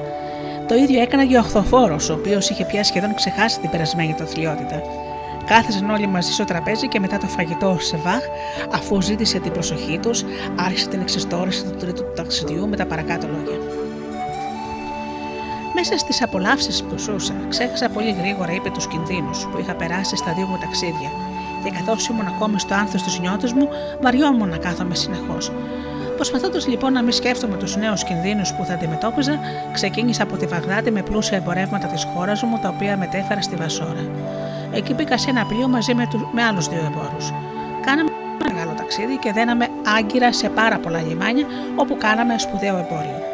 Μια μέρα που βρισκόμασταν μισοπέλαγα, μας χτύπησε μια τρομερή καταιγίδα και μας έβγαλε από την πορεία μας. Συνεχίστηκε για πολλές μέρες και μας έριξε στο λιμάνι ενός νησιού, στο οποίο ο καπετάνιος ευχόταν να μην αναγκαστούμε να μπούμε. Δεν μπορέσαμε όμως να κάνουμε αλλιώς, έπρεπε να αγκυροβολήσουμε, αφού μαζέψαμε τα πανιά. Ο καπετάνιος τότε είπε: Αυτό το νησί και μερικά άλλα γειτονικά του κατοικούνται από δασίτριχους άγριους, οι οποίοι θα μας επιτεθούν. Παρόλο που είναι νάνοι, δεν πρέπει να τους φερθούμε με την παρα... να τους φέρουμε την παραμικρή αντίσταση, γιατί αυτοί είναι πολύ περισσότεροι και από ακρίδες και αν τύχει να σκοτώσουμε κανέναν τους, θα ορμήσουν όλοι πάνω μας και θα μας ξυλοκοπήσουν μέχρι θανάτου. Το χάραμα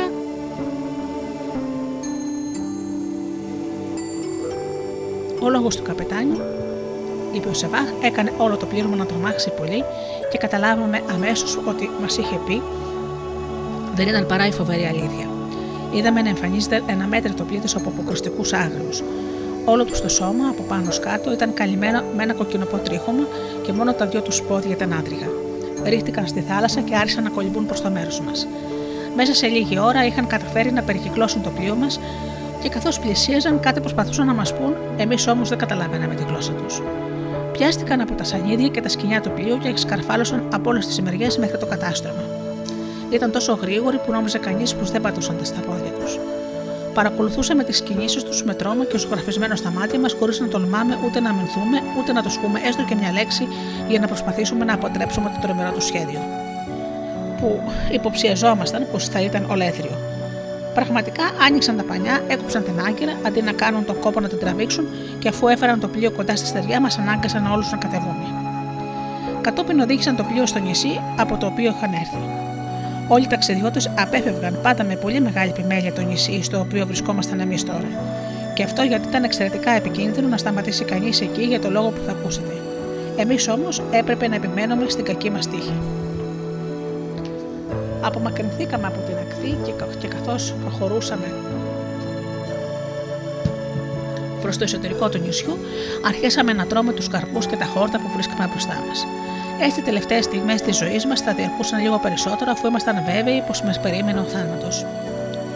Προχωρώντας, είδαμε αρκετά μακριά ένα μεγάλο κτίριο προς το οποίο στρέψαμε τα βήματά μας.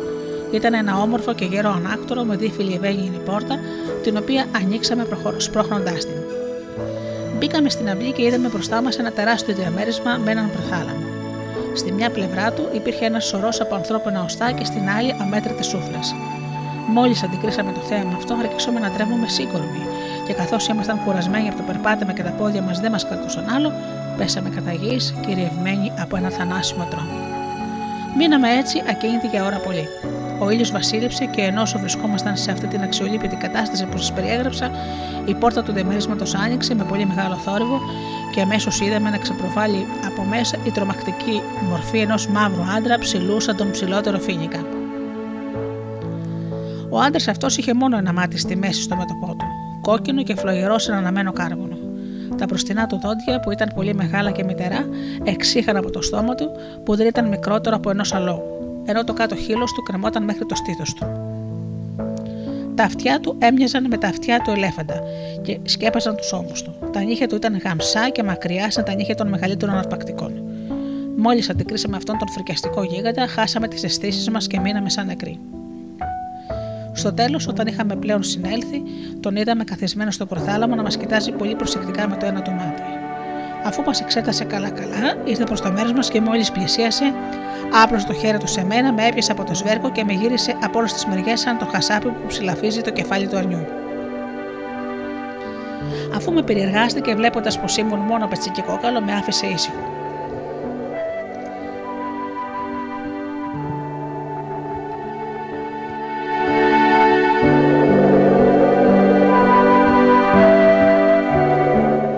Συνέχεια έπιασε τους υπόλοιπους τον ένα μετά τον άλλον, τους εξέταζε με τον ίδιο τρόπο και καθώς ο καπετάνιος ήταν ο πιο χοντρός από όλους, τον έπιασε στο ένα του χέρι και όπως το έπιανα εγώ ένα σπουργίτι και τον πέρασε σε μια σούβλα. Κατόπιν άναψε μια μεγάλη φωτιά, τον έψησε και τον έφαγε μέσα στο διαμέρισμά του. Όταν τελείωσε το φαγητό του, ξαναβγήκε στον προθάλαμο, όπου ξάπλωσε και αποκοιμήθηκε, ροχαλίζοντα τόσο δυνατά, λες και βροντούσε. Ο ύπνος του κράτησε ως την άλλη μέρα το πρωί. Όσο για μας ήταν αδύνατο να αφαιθούμε στην γλυκιά ξεκούραση του ύπνου και περάσαμε τη νύχτα νιώθοντας τη μεγαλύτερη αγωνία της ζωής μας.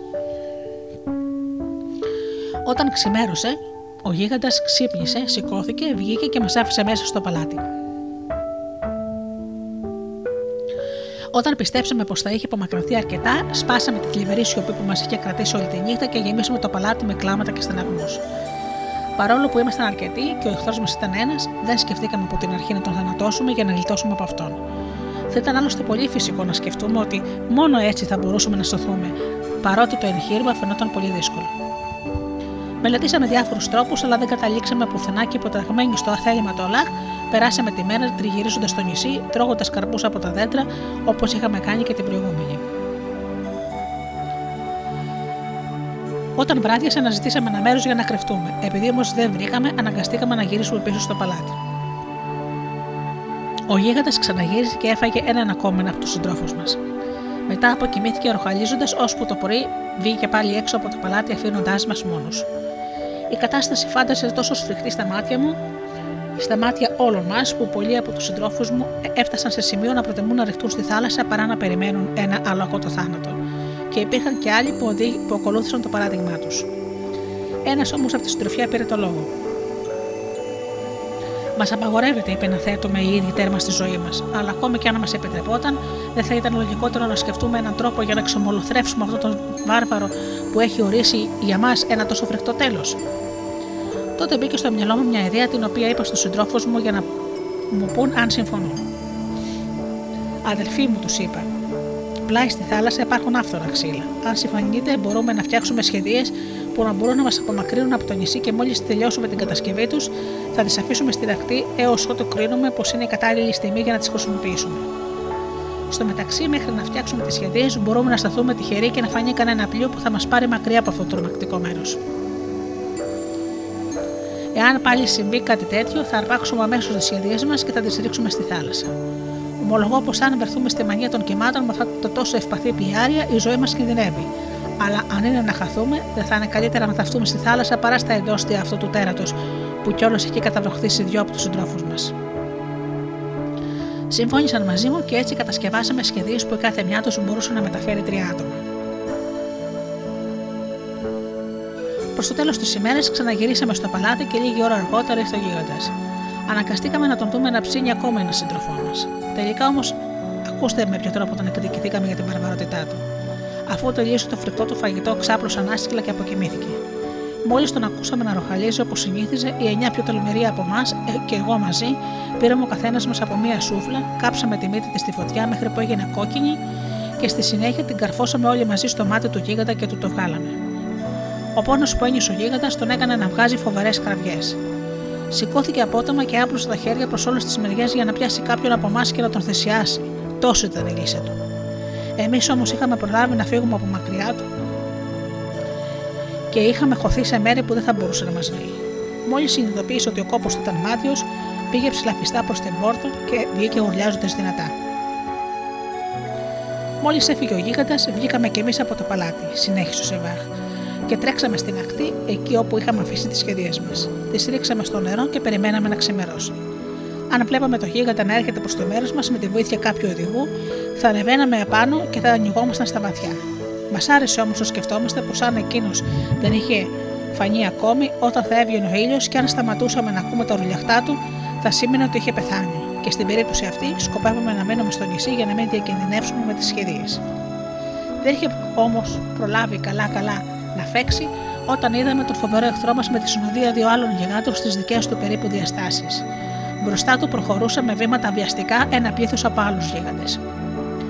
Βλέποντας αυτό το θέαμα, δεν καθυστερήσαμε ούτε μια στιγμή να ρεχτούμε στις σχεδίες και αρχίσαμε να τραβάμε κουπί για να απομακρυνθούμε από την ακτή.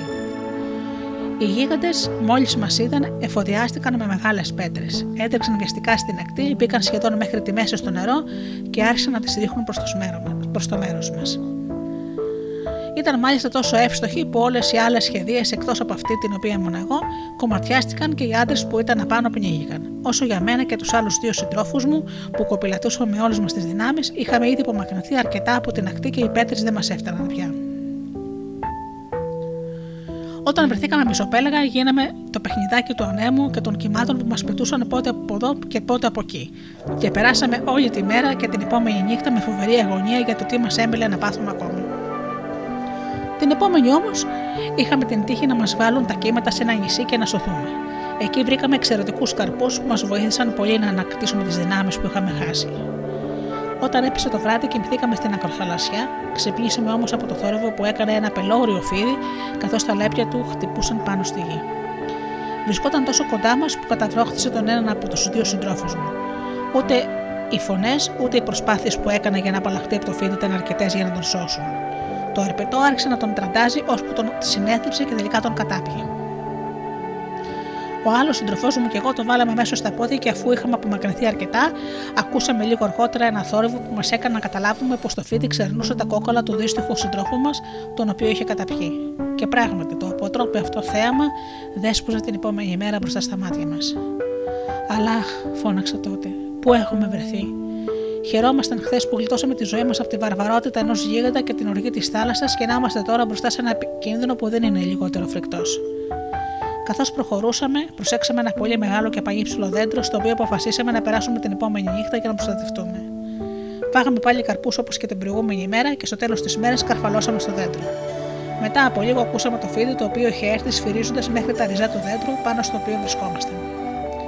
Αναρριχήθηκε στον κορμό και αρπάζοντα τον σύντροφό μου, ο οποίος ήταν πιο χαμηλά από μένα, τον καταβρόχθησε με μια και έφυγε. Έμενα πάνω στο δέντρο μέχρι που ξημέρωσε και όταν πια κατέβηκα ήμουν περισσότερο νεκρός παρά ζωντανό. Πραγματικά δεν μπορούσα να περιμένω καλύτερη τύχη από εκείνη το συντρόφο μου. Η σκέψη αυτή με έκανε να τρέμω σύγκορμος και έκανα μερικά βήματα για να πάω να πέσω στη θάλασσα. Επειδή όμως είναι γλυκό να ζει κανείς, όσο μπορεί περισσότερο, αντιστάθηκα σε αυτή την κίνηση απελπισίας και υποτάχτηκα στη θέληση του Αλλάχ, αφού εκείνος είναι που αποφασίζει για τις ζωές των ανθρώπων. Άρχισα τότε να μαζεύω μεγάλες ποσότητες από ψηλά ξυλαράκια, βάτα και ξηρά αγκάθια. Έφτιαξα πολλά μάτσα και τα έδεσα μεταξύ τους. Τα άπλωσα σχηματίζοντας ένα μεγάλο κύκλο γύρω από το δέντρο και έδεσα και μερικά από πάνω ώστε να μου καλύπτουν το κεφάλι. Όταν τα έκανα όλα αυτά, κλείστηκα μέσα σε ένα κύκλο και όταν έπεσε η νύχτα με τη θλιβερή παρηγοριά πω είχα κάνει ό,τι μπορούσα για να αποτρέψω τη βάρβαρη μοίρα που με περιβιλούσε. Το φίδι βέβαια ξανάρχισε, ξαναγύρισε και άρχισε να τριγυρίζει το δέντρο για να με βρει να με καταβροχθήσει. Δεν τα κατάφερε όμως εξαιτίας του τείχους που είχα φτιάξει και μηχανευόταν μάτια μέχρι το πολύ τεχνάσματα, σαν την γάτα που πολιορκεί ένα ποντίκι και δεν μπορεί να παραβιάσει την κρυψώνα του. Τελικά τον χάρεξε η μέρα, έφυγε. Εγώ όμως δεν τολμούσα να βγω από το φρούριό μου αν δεν έβγαινε πρώτο ήλιος. Ήμουν τόσο ταλαιπωρημένος και είχα αποφέρει τόσο από το βρεμερί του ανάσα που ο θάνατος φαινόταν προτιμότερος από αυτό τη φρίκη. Έτσι απομακρύνθηκα από το δέντρο και παραβλέποντας την με αποφασιστικότητα την οποία είχα αντιμετωπίσει την κατάσταση την προηγούμενη μέρα, έτρεξα στη θάλασσα με σκοπό να βοτήξω το κεφάλι. Ο Αλάχ με συμπόνισε στην απελπισία μου, γιατί μόλις πήγα να πέσω στη θάλασσα είδα ένα πλοίο αρκετά μακριά από την ακτή. Φώναξε με όλη μου τη δύναμη για να με ακούσουν. Ξεδίψα το ύφασμα από το σαρίκι μου και άρχισα να, κουνάω για να, να το κουνάω για να με προσέξουν. Και αυτό έφερε αποτελέσματα. Με είδε όλο το πλήρωμα και ο καπετάνιος μου έστειλε μια βάρκα.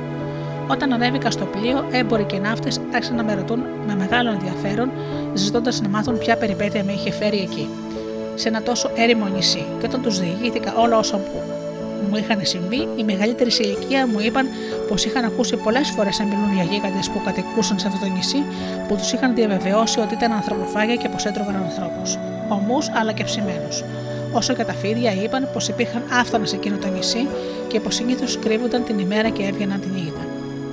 Μετά από όλα αυτά μου είπαν πως είχαν χωρί πολύ που είχα γλιτώσει από όλους τους κινδύνους και καθώς σκέφτηκαν ότι θα πρέπει να ήμουν πολύ πεινασμένος, έτρεξαν να μου προσφέρουν ό,τι καλύτερο είχαν.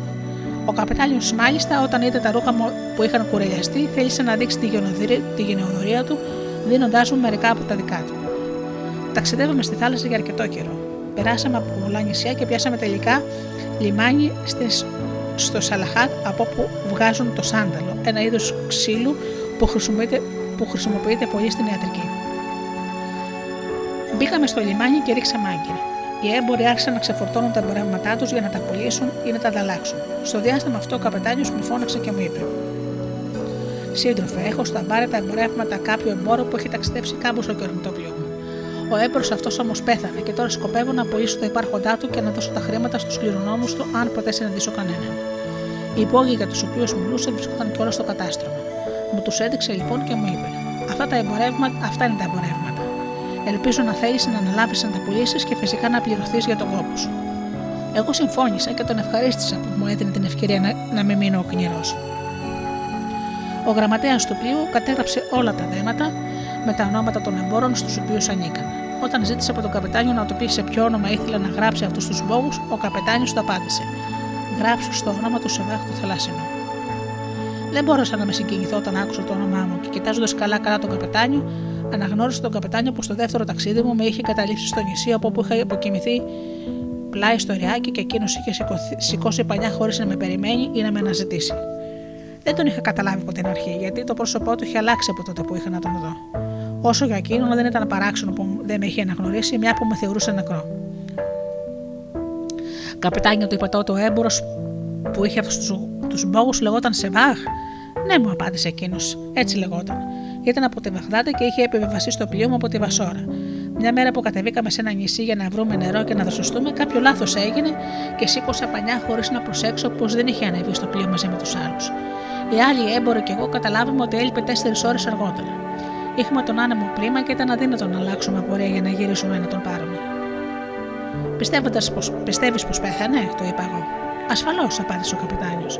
Ε, λοιπόν, καπετάνια, πήρα πάλι εγώ το λόγο, άνοιξε τα μάτια σου και θα δεις ότι αυτός που έχεις μπροστά σου είναι ο Σοβάχ που αφήσατε σε εκείνο το έρημο νησί. Είχα αποκοιμηθεί τότε πλάι στο ριάκι και όταν ξύπνησα δεν είδα κανέναν από το πλήρωμα. Όταν άκουσα αυτά τα λόγια ο καπετάνιος, δεν μπορούσε να ξεκολλήσει τα μάτια του από πάνω μου.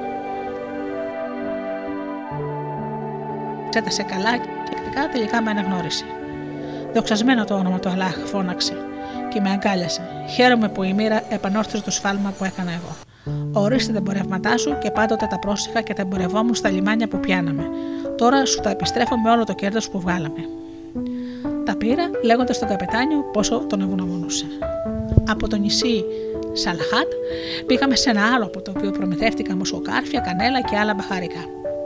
Όταν απομακρυνθήκαμε, είδα μια χελώνα που είχε 20 πύχες μάκρους και πλάτο. Προσέξαμε ακόμη ένα ψάρι που έμοιαζε με γελάδα. Είχε γάλα και το δέρμα του ήταν τόσο σκληρό που έφτιαχναν με αυτό ασπίδες. Είδα ακόμη ένα άλλο ψάρι που είχε τη μορφή και το χρώμα της καμήλας. Στο τέλος, μετά από πολύ μακρύ ταξίδι, έφτασα στη Βασόρα και από εκεί ξαναγύρισα σε αυτήν εδώ την πόλη. Τη Βαγδάτη, με τόσα πλούτη που ούτε ήξερα πόσα ήταν. Έδωσα πάλι στους φτωχούς ένα μεγάλο μέρος και πρόσθεσα και άλλα κομμάτια γης σε αυτά που είχα ήδη αποκτήσει. Έτσι, ο Σεβά ολοκλήρωσε την διοίκηση του, του τρίτου του ταξιδιού και κατόπιν έδωσε ξανά 100 φοριά στο Χαμουζά και πήγαν όλοι στα σπίτια τους.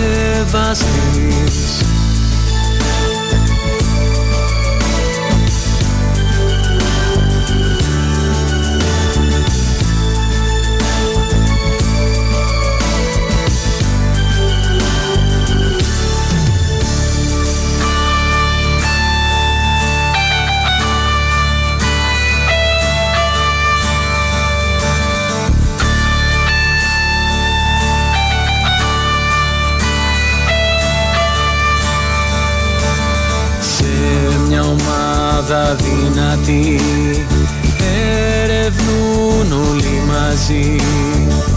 Κέφι και συνεργασία Ορίσματα με φαντασία.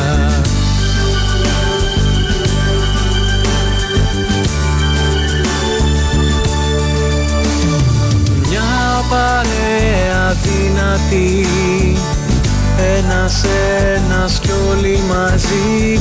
Κάνω τι καλύτερο μπορώ. Κάνε το κι εσύ αυτό.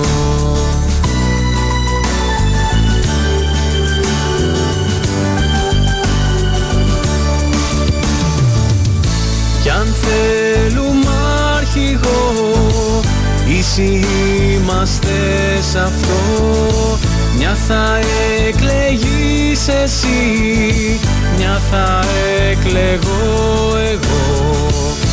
Κι αν θέλουμε αρχηγό Ίσοι είμαστε σ' αυτό. Μια θα εκλεγείς εσύ Μια θα εκλεγώ εγώ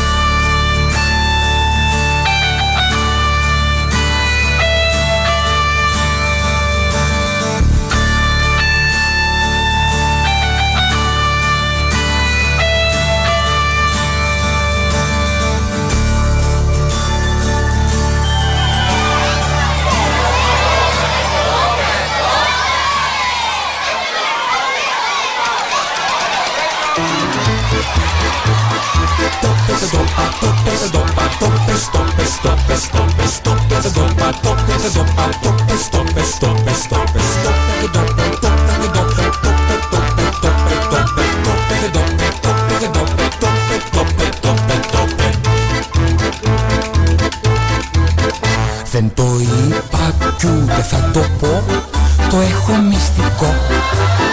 Κι αν ποτέ το πει κανείς εγώ Δεν του ξαναμιλώ Το καρφί θα βρει τον τρόπο να το πει Σιγά να μην του καίγεται καρφί Κοίτα τώρα ποιος μιλά, αχ ποιος μιλά Ο μαρτυριάρης λέει τα μυστικά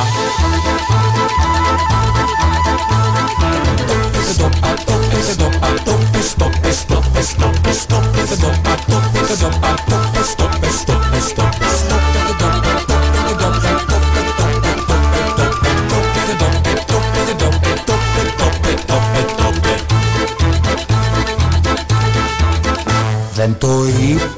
είπα, είπα δεν μ' ακούς Τι κάθεσαι και λες Κι όποιος πει ξανά πως το είπα Ε, θα λέει υπερβολές Το καρφί θα βρει τον τρόπο να το πει σιγά να μην του καίγεται καρφί.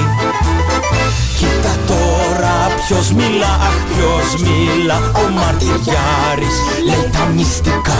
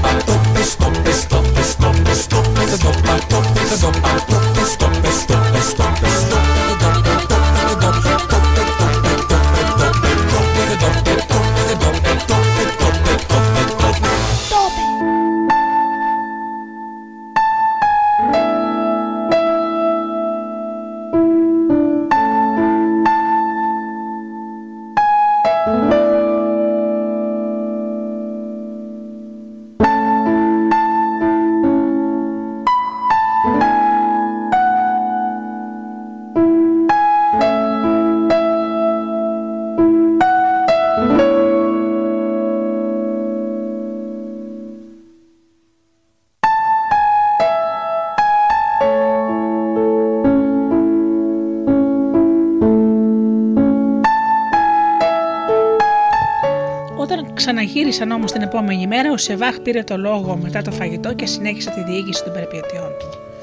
Το τέταρτο ταξίδι του Σεβάχ στο θαλασσινό. Οι απολαύσεις και οι διασκεδάσεις που γεύτηκα ύστερα από το τρίτο μου ταξίδι δεν ήταν τόσο δυνατές για να με κάνουν να σταματήσω να ταξιδεύω. Αφέθηκα λοιπόν να πλανευτώ ξανά από το πάθος του ταξιδιού και της γνωριμιάς με τα καινούργια πράγματα. Τακτοποίησα λοιπόν τις δουλειές μου και αφού προμηθεύτηκα τα εμπορεύματα που είχα σκοπό να πουλήσω στις χώρες όπου θα πήγαινα, ξεκίνησα για νέες περιπέτειες. Πήρα τον δρόμο της Περσίας και διασχίζοντα πάρα πολλές επαρχίες, έφτασα σε ένα λιμάνι και επιβιβάστηκα σε ένα πλοίο. Σαλπάραμε και όπου μας βόλευε πιάναμε λιμάνι. Αγκυροβολήσαμε μάλιστα και σε μερικά εξωτικά νησιά. Κάποια μέρα όμως, αφού είχαμε διανύσει μια πολύ μεγάλη πορεία, ευνηδιαστήκαμε από ένα ξαφνικό άνεμο που ανάγκασε τον καπετάνιο να μαζέψει τα πανιά και να δώσει όλες τις απαραίτητες εντολές ώστε να αποφύγουμε το κίνδυνο που μας απειλούσε. Όλες οι προφυλάξεις που πήραμε όμως ήταν μάταιες. Οι χειρισμοί δεν πέτυχαν, τα πανιά ξεσκίστηκαν σε χίλια κομμάτια και το πλοίο ακυβέρνητο έπεσε σε μία ξερά και κομματιάστηκε. Πολλοί από τους εμπόρου και τους ναύτες πνίγηκαν και το φορτίο χάθηκε. Είχα την τύχη, συνέχισε ο Σεβάχ, να πιαστώ από μια σανίδα μαζί με αρκετούς ακόμα εμπόρους και ναύτες. Ένα ρεύμα μας έβγαλε όλους μαζί στο νησί που βρισκόταν μπροστά μας. Εκεί βρήκαμε καρπούς και πηγές με νερό και έτσι μπορέσαμε να ανακτήσουμε τις δυνάμεις μας. Τη νύχτα αναπαυτήκαμε στο σημείο στο οποίο μας είχε πετάξει η θάλασσα, χωρίς να έχουμε πάρει καμιά απόφαση σχετικά με το τι έπρεπε να κάνουμε. Η μεγάλη απογοήτευση που νιώθαμε εξαιτίας της κακής μας τύχης δεν μας άφηνε να σκεφτούμε καθαρά. Την άλλη μέρα, μόλις βγήκε ο ήλιος, απομακρυνθήκαμε από την ακτή και προχωρώντας προς το εσωτερικό του νησιού, είδαμε μερικά σπίτια και αποφασίσαμε να πάμε προς τα εκεί. Μόλις πλησιάσαμε, ήρθαν προς το μέρος μας πάρα πολύ μαύροι. Μας περικύκλωσαν, μας έπιασαν και αφού, μας αποφα... και αφού αποφάσισαν ποιος θα πάρει ποιον από εμάς, μας οδήγησαν αμέσως στα σπίτια τους. Πέντε από τους συντρόφους μου και εγώ οδηγηθήκαμε στο ίδιο μέρος. Στην αρχή μας έβαλαν να καθίσουμε και μας έρβεραν ένα περίεργο χόρτο, κάνοντας μας νόημα να το φάμε. Οι σύντροφοί μου δεν σκέφτηκαν ότι εκείνοι που μας το πρόσφεραν δεν έτρωγαν από αυτό και παρασυρμένοι από την πείνα τους ρίχτηκαν στο φαγητό τους με βουλημία. Εγώ έχοντας ένα προαίσθημα πως ήθελαν να μας εξαπατήσουν, δεν θέλησα ούτε να το δοκιμάσω.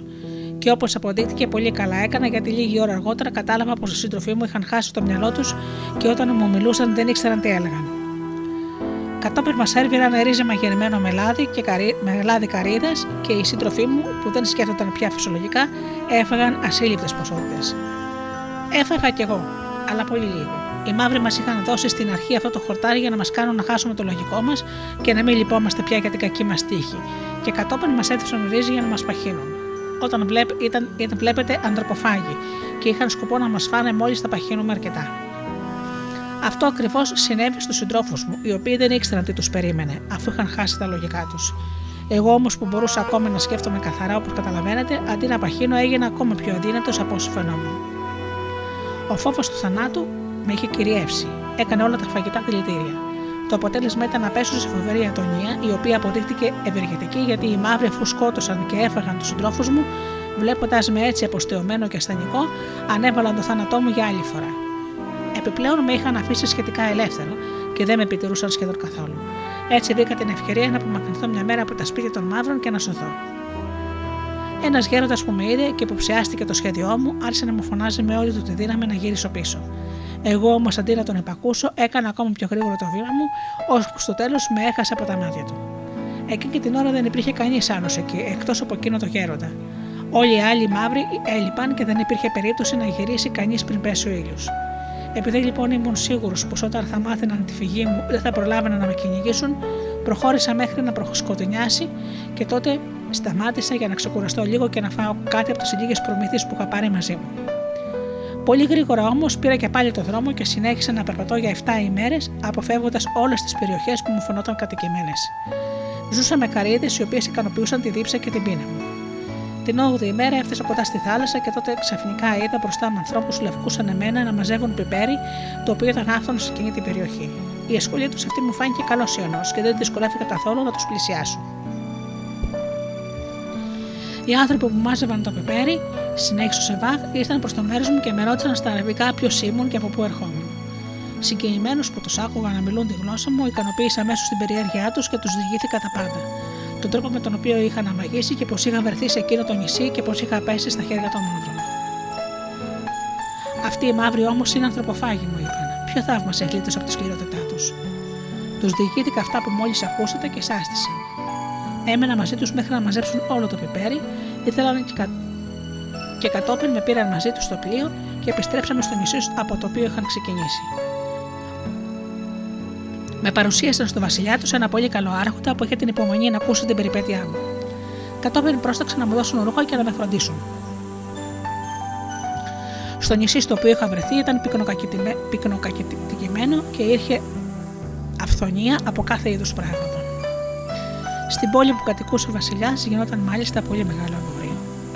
Σε αυτό το ευχάριστο καταφύγιο άρχισα να παρηγοριάμαι για την δυστυχία μου και η καλοσύνη που μου είχε δείξει αυτός ο γενναιόδωρος άρχοντας μου έδινε μεγάλη ικανοποίηση. Μάλιστα, κανείς άλλος δεν πήγαινε τόσο καλά μαζί του και κατά συνέπεια όλοι όσοι βρισκόταν στην αυλή ή στην πόλη γενικά δεν έχαναν την ευκαιρία να με ευχαριστήσουν. Έτσι, πολύ σύντομα άρχισαν να με αντιμετωπίζουν σαν ντόπιο και όχι σαν ξένο. Παρατήρησα ένα πράγμα που μου φάνηκε αρκετά παράξενο. Όλος ο κόσμος, ακόμα και ο Βασιλιάς, καβαλήκευαν τα άλογα χωρίς χαλινάρια και χωρίς αναβολή. Κάποια μέρα λοιπόν πήρα το θάρρος και τον ρώτησα γιατί δεν χρησιμοποιούν αυτές τις ευκολίες. Μου απάντησε πως του μιλούσα για πράγματα που ήταν άγνωστα στο βασιλείο του. Πήγα τότε αμέσως και βρήκα ένα τεχνίτη. Του έδωσα ένα σχέδιο και τον καθοδήγησα να κατασκευάσει το σκελετό μιας σέλας.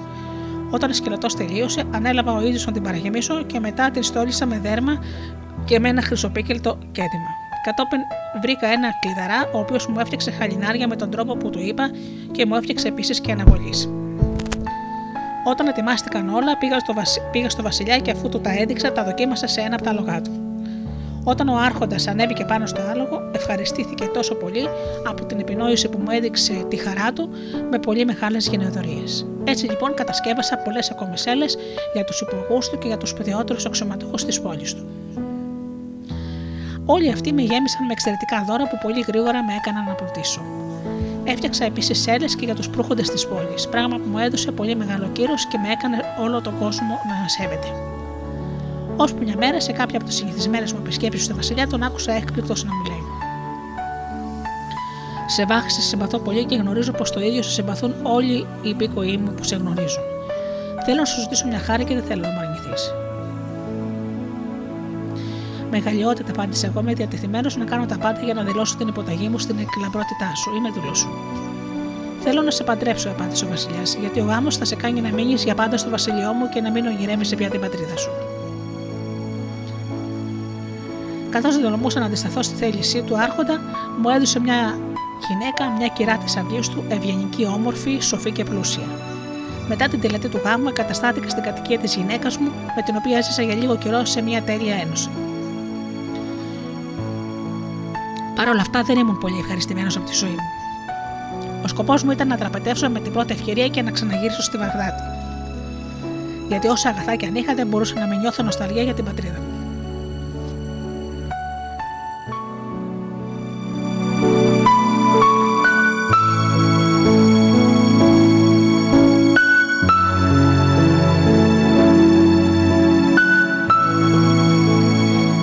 Συναισθήματά μου όταν η γυναίκα ενός από τους γείτονέ μου, με τον οποίο είχα βαθιά φιλία, αρρώστησε και πέθανε.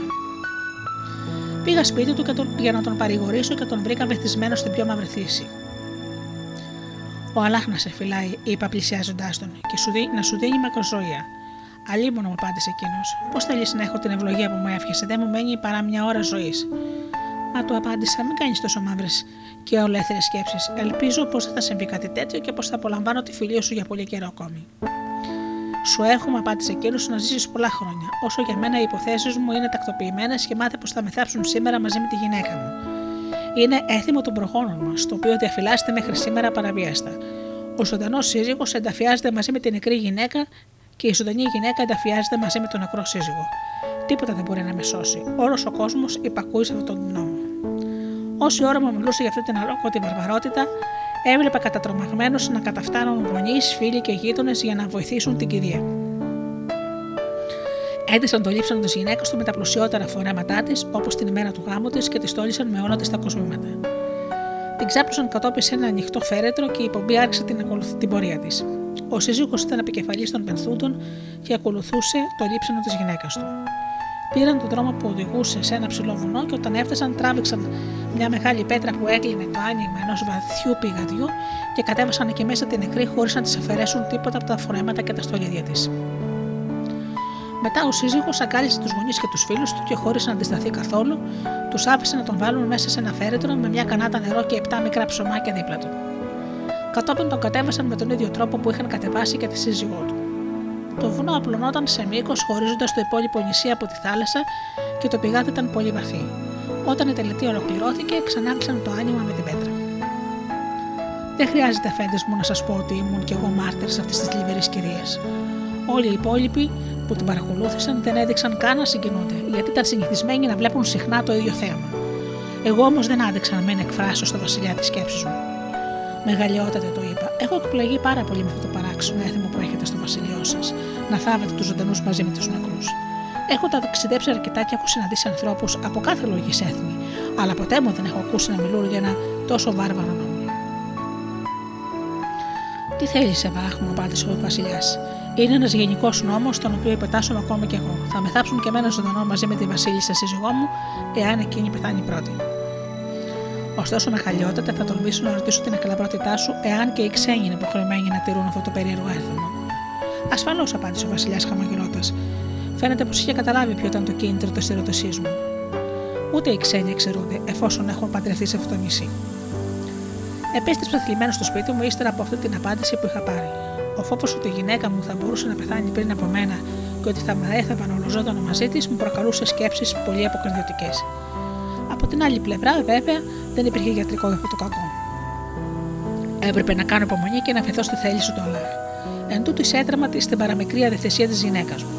Αλίμονα όμως, πολύ σύντομα ένιωσε τον πραγματικό τρόμο. Εκείνη έπεσε πραγματικά άρρωστη και πέθανε μέσα σε λίγες μέρες. Καταλαβαίνετε τον πόνο μου, συνέχισε ο Σεβάχ. Να θαυτώ ολοζώντανο και να έχω ένα τέτοιο τέλος μου φαινόταν χειρότερο από το να με φάνε ανθρωποφάι. Έπρεπε ωστόσο να το υποστώ. Ο Βασιλιάς με όλη τη συνοδεία θέλησε να τιμήσει με την παρουσία του την πομπή και τα πιο σημαντικά πρόσωπα της πόλης μου έκαναν επίσης την τιμή να παρουσιαστούν στην κηδεία μου. Όταν ήταν όλα έτοιμα για την τελετή, έβαλαν το ύψανο τη γυναίκα μου σε ένα φέρετρο με όλα τα κοσμήματα και τα μορφότερα φόρεματά της. Η πομπή ξεκίνησε και συμπροταγωνιστή και εγώ σε αυτή την άθλια τραγωδία ακολούθησα διαμαρτύρητα το φέρετρο της γυναίκας μου με τα μάτια μου πλημμυρισμένα δάκρυα και αναθεματίζοντας την, την κακή μου μοίρα. Πριν φτάσουμε στο βουνό, θέλησε να κάνω μια απόπειρα να μαλακώσω την ψυχή των παρεσταμένων. Απευθύνθηκα πρώτα στο Βασιλιά και έπειτα σε εκείνο το πλήθος που με περιτριγύριζε και έσκυψα μπροστά στους γονατιστός, οικεδεύοντά τους να, με, να, να με εσπλαχνιστούν. Σκέφτεται, τους απάντησα. Πως είμαι ξένος και πως δεν πρέπει να αποκαλούσουμε σε ένα τόσο αυστηρό νόμο. Σκεφτείτε ακόμη πως έχω γυναίκα και παιδιά στην πατρίδα μου. Ξεστόμασα τα λόγια αυτά με πολύ συγκινητικό τρόπο, αλλά δεν φάνηκε να αγγίζουν κανέναν. Αντίθετα, βιάστηκαν να κατεβάσουν το λείψιμο του γυναίκας μου στο πηγάδι και ένα λεπτό αργότερα κατέβασαν και εμένα μέσα σε ένα ανοιχτό φέρετρο με μια κανάτα νερό και 7 ψωμάκια. Τελικά, όταν ολοκληρώθηκε αυτή η φρικτή για μένα τελετή, ξανάβαλαν την πέτρα στο άνοιγμα του πηγαδιού παρά το φοβερό μου πόνο και τις αξιολύπητες κραυγές μου. Όταν έφτασα στο βάθος, χάρη στο λιγοστό φω που ερχόταν από ψηλά, κατάλαβα πως ήταν η διαρρύθμιση του υπογείου αυτού του χώρου. Ήταν μια τεράστια σπηλιά που στο βάθος της θα μπορούσε να φτάσει τις 50 πύχες. Ένιωσα ακόμα μια δυσοδεία που προερχόταν από τα αμέτρητα αυτόματα που έβλεπα δεξιά και αριστερά μου.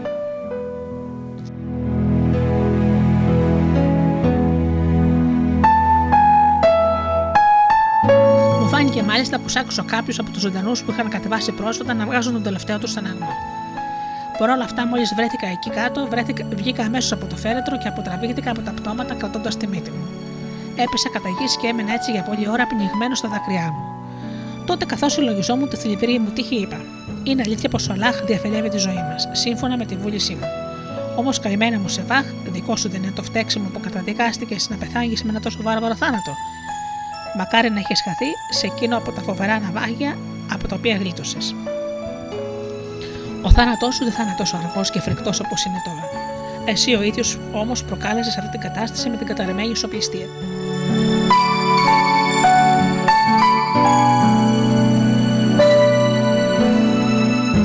Δύστιχε, δεν θα ήταν καλύτερα να έχεις μείνει στο σπίτι σου και να απολαμβάνεις ήσυχος τους καρπούς των κόπων σου. Παρόλο που τα παράπονά μου ήταν μάτια, ήταν τόση η οργή και η απελπισία μου που ήθελα να χτυπήσω το κεφάλι μου στον τοίχο, κάνοντας τη σπηλιά να αντιλαλήσει. Και παρόλα αυτά, είχα αφαιθεί στις πιο μελαγχολικές σκέψεις αντί να επεκαλεστώ το χάρο και να με γλιτώσει από το μαρτύριό μου. Τόσο άθλιος που αισθανόμουν, ένιωσα να φωτώνει μέσα μου η αγάπη για τη ζωή και θέλησα να ζητήσω όσο γινόταν περισσότερο. Προχώρησα λοιπόν ψηλαφιστά, κλείνοντας τη μύτη μου και πήρα το ψωμί και το νερό που υπήρχαν μέσα στο φέρετρό μου για να φάω. Αν και το σκοτάδι που βασίλευε μέσα στη σπηλιά ήταν τόσο πηχτό που δεν ξεχώριζε κανείς τη νύχτα από τη μέρα, κατόρθωσα να βρω το φέρετρό μου και μου φάνηκε ότι η σπηλιά ήταν πιο μεγάλη και πιο γεμάτη με πτώματα από ό,τι μου είχε φανεί στην αρχή. Έζησα μερικές μέρες με το ψωμί και το νερό που είχα, στο τέλος όμως, όταν δεν είχα πια άλλο, ετοιμάστηκα να πεθάνω. Δεν είχα να περιμένω τίποτα άλλο πέρα από το θάνατό μου, συνέχισε Βά, όταν ξαφνικά άκουσα να σηκώνουν την πέτρα. Αυτή τη φορά κατέβασαν ένα νεκρό άντρα με τη ζωντανή γυναίκα του.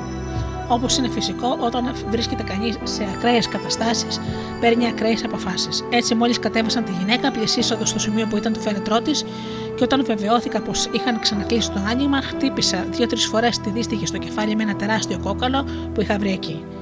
Εκείνη έχασε τι αισθήσεις της ή καθώς φαίνεται την είχα χτυπήσει τόσο δυνατά που πέθανε, και έτσι αφού είχα κάνει αυτή την απάνθρωπη πράξη για να αποφεληθώ από το νερό και το ψωμί που ήρθαν μέσα στο φέρετρό της, απέκτησα προμήθειες για μερικές ημέρες.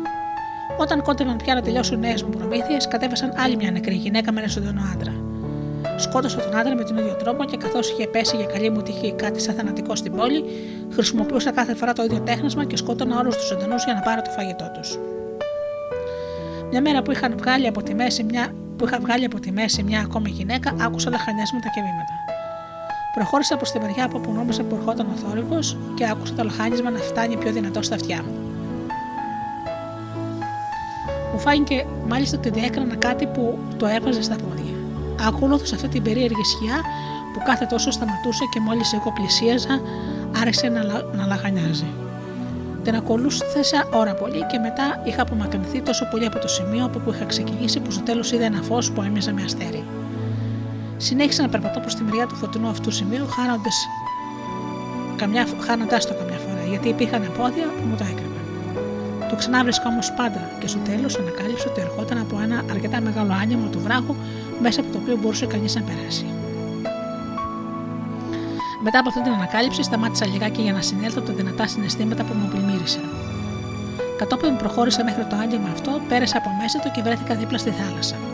Φαντάζεστε πόσο μεγάλη ήταν η χαρά μου. Ένιωθα τόσο ανακουφισμένος που δυσκολεύτηκα πολύ να πιστώ πως δεν ήταν παιχνίδι της φαντασίας μου. Όταν συνειδητοποίησα την πραγματικότητα και συνήθισα πια εντελείως, κατάλαβα πως αυτό το όνομα που είχα ακούσει να χαλιάζει και το είχα ακολουθήσει ήταν κάποιο ζώο που έβγαινε από τη θάλασσα και έμπαινε στη σπηλιά για να τρέβεται από τα πτώματα. Παρατηρώντας το βουνό, πρόσεξα πως βρισκόταν ανάμεσα και στη θάλασσα και στην πόλη. Αλλά ότι δεν επικοινωνούσαν με κανένα μονοπάτι μεταξύ τους γιατί το βουνό ήταν τόσο απόκρημνο που καθιστούσε αδύνατη την κατασκευή μονοπατιού. Έπεσα στα γόνατα εκεί στην ακτή για να ευχαριστήσω τον Αλάχ και το κολλά που μου είχε κάνει. Κατόπιν γύρισα στη σπηλιά για να πάρω το ψωμί και μετά ξαναγύρισα πίσω και άρχισα να τρώω στο φως της ημέρας με τη μεγαλύτερη όρεξη που είχα από τότε που με είχαν θάψει σε εκείνο το, με τον φρικτό τόπο. Ξαναγύρισα για άλλη μια φορά στη σπηλιά μαζεύ και μάζεψα φυ- ψελαβιστά από όλα τα φέρετα, τα διαμάντια, τα ρουμπίνια, τα μαργαριτάρια, τα χρυσά βραχιόλια και όλους τους άφθονους θησαυρούς που βρισκόταν μέσα στα χέρια μου. Τα έβγαλα όλα αυτά στην παραλία και άρχισα να, τα, να φτιάχνω μπόγους δένοντάς τα με σκοινιά με τα οποία κατέβαζαν τα φέρετρα. Τους άφησα στην ακτή, περιμένοντας την κατάλληλη ευκαιρία χωρίς να φοβάμαι πως θα τα καταστρέψει η βροχή, άλλωστε δεν ήταν και η εποχή των βροχών. Ύστερα από δύο-τρεις μέρες είδα ένα καράβι από το οποίο μόλις είχε αφήσει το λιμάνι και περνούσε πολύ κοντά από το σημείο που βρισκόμουν. Του έκανα σινιάλο με το ύφασμα του, σα... του σαρκιού μου και φώναξα με όλη μου τη δύναμη για να με ακούσουν. Μόλις που με άκουσαν, έριξαν τη βάρκα για να έρθουν να με πάρουν. Όταν με ρώτησαν οι ναύτες ποια κακοτυχία με είχε ρίξει σε εκείνον τον τόπο, τους απάντησα πως είχα σωθεί μαζί με τα εμπορεύματά μου που έβλεπαν από ένα ναυάγιο που, είχαν, γι- που είχε γίνει πριν από δύο μέρες. Ευτυχώς για μένα οι άνθρωποι αυτοί, χωρίς να εξετάσουν εάν αυτά που τους έλεγα ήταν αλήθεια, με πίστεψαν και με πήραν στο καράβι τους μαζί με τους μπόγους μου. Όταν ανεβήκαμε στο πλοίο, ο καπετάνιο, ευχαριστημένος κι αυτός από τη χαρά που μου είχε δώσει και απασχολημένος καθώς ήταν με τη διοίκηση του πλοίου του, είχε την καλοσύνη να πιστέψει και εκείνος στην απάντηση που του έδωσαν για το υποτιθέμενο ναυάγιο. Του πρόσφερα μερικούς από τους πολύτιμους λίθους μου, εκείνος όμως αρνήθηκε να τους δεχτεί. Περάσαμε μπροστά από πολλά νησιά, μεταξύ άλλων και από το νησί των Καμπανών, το οποίο απήχε 10 μέρες από το νησί Σερεντίμπ με άνεμο κανονικό και, σι- και ούριο και έξι μέρες από το νησί Κελά, στο οποίο ξεμπαρκάραμε. Εκεί υπήρχαν ορυχεία μολύβδου, ζαχαροκάλαμα και εξαιρετική καμφορά. Ο βασιλιάς του νησιού Κελά ήταν πάμπλουτος και η εξουσία του απλώνονταν σε όλο το νησί των Καμπανών, που κάθε δύο μέρες για να το περπατήσει σε πλάτος και του οποίου οι κάτοικοι είναι ακόμη βάρβαροι και εξακολουθούν να τρώνε την ανθρώπινη σάρκα. Αφού πουλήσαμε τα εμπορεύματά μας σε αυτό το νησί, σαλπάραμε ξανά και πιάσαμε άγκυρα σε πολλά λιμάνια. Τελικά έφτασα ευτυχώς στη Βαγδάτη με άπερα πλούτη, τα οποία δεν χρειάζεται να σας αναφέρω με λεπτομέρειες. Για να ευχαριστήσω τον Αλάχ για την ευπλαχνία που μου είχε δείξει, έκανα μεγάλες αλεμοσύνε τόσο για τη συντήρηση πολλών τζαμιών, όσο και για την επιβίωση των φτωχών και αφοσιώθηκα ολοκληρωτικά στους συγγενείς και τους φίλους μου, διασκεδάζοντας και τρώγοντας μαζί τους.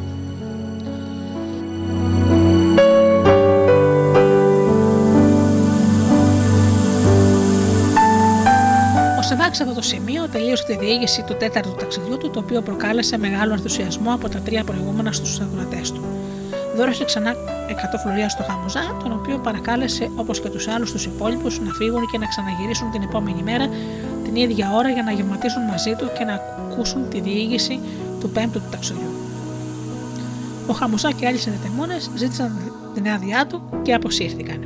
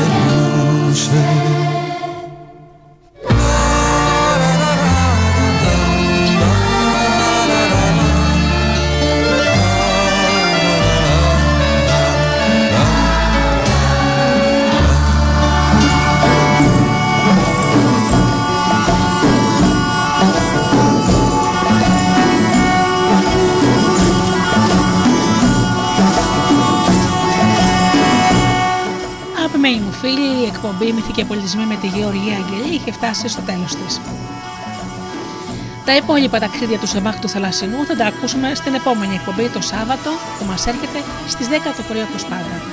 Έως τότε, φίλοι μου, σας εύχομαι να περνάτε καλά, να είστε καλά και αγαπήστε τον άνθρωπο που βλέπετε κάθε μέρα στον καθρέφτη. Καλό σας απόγευμα.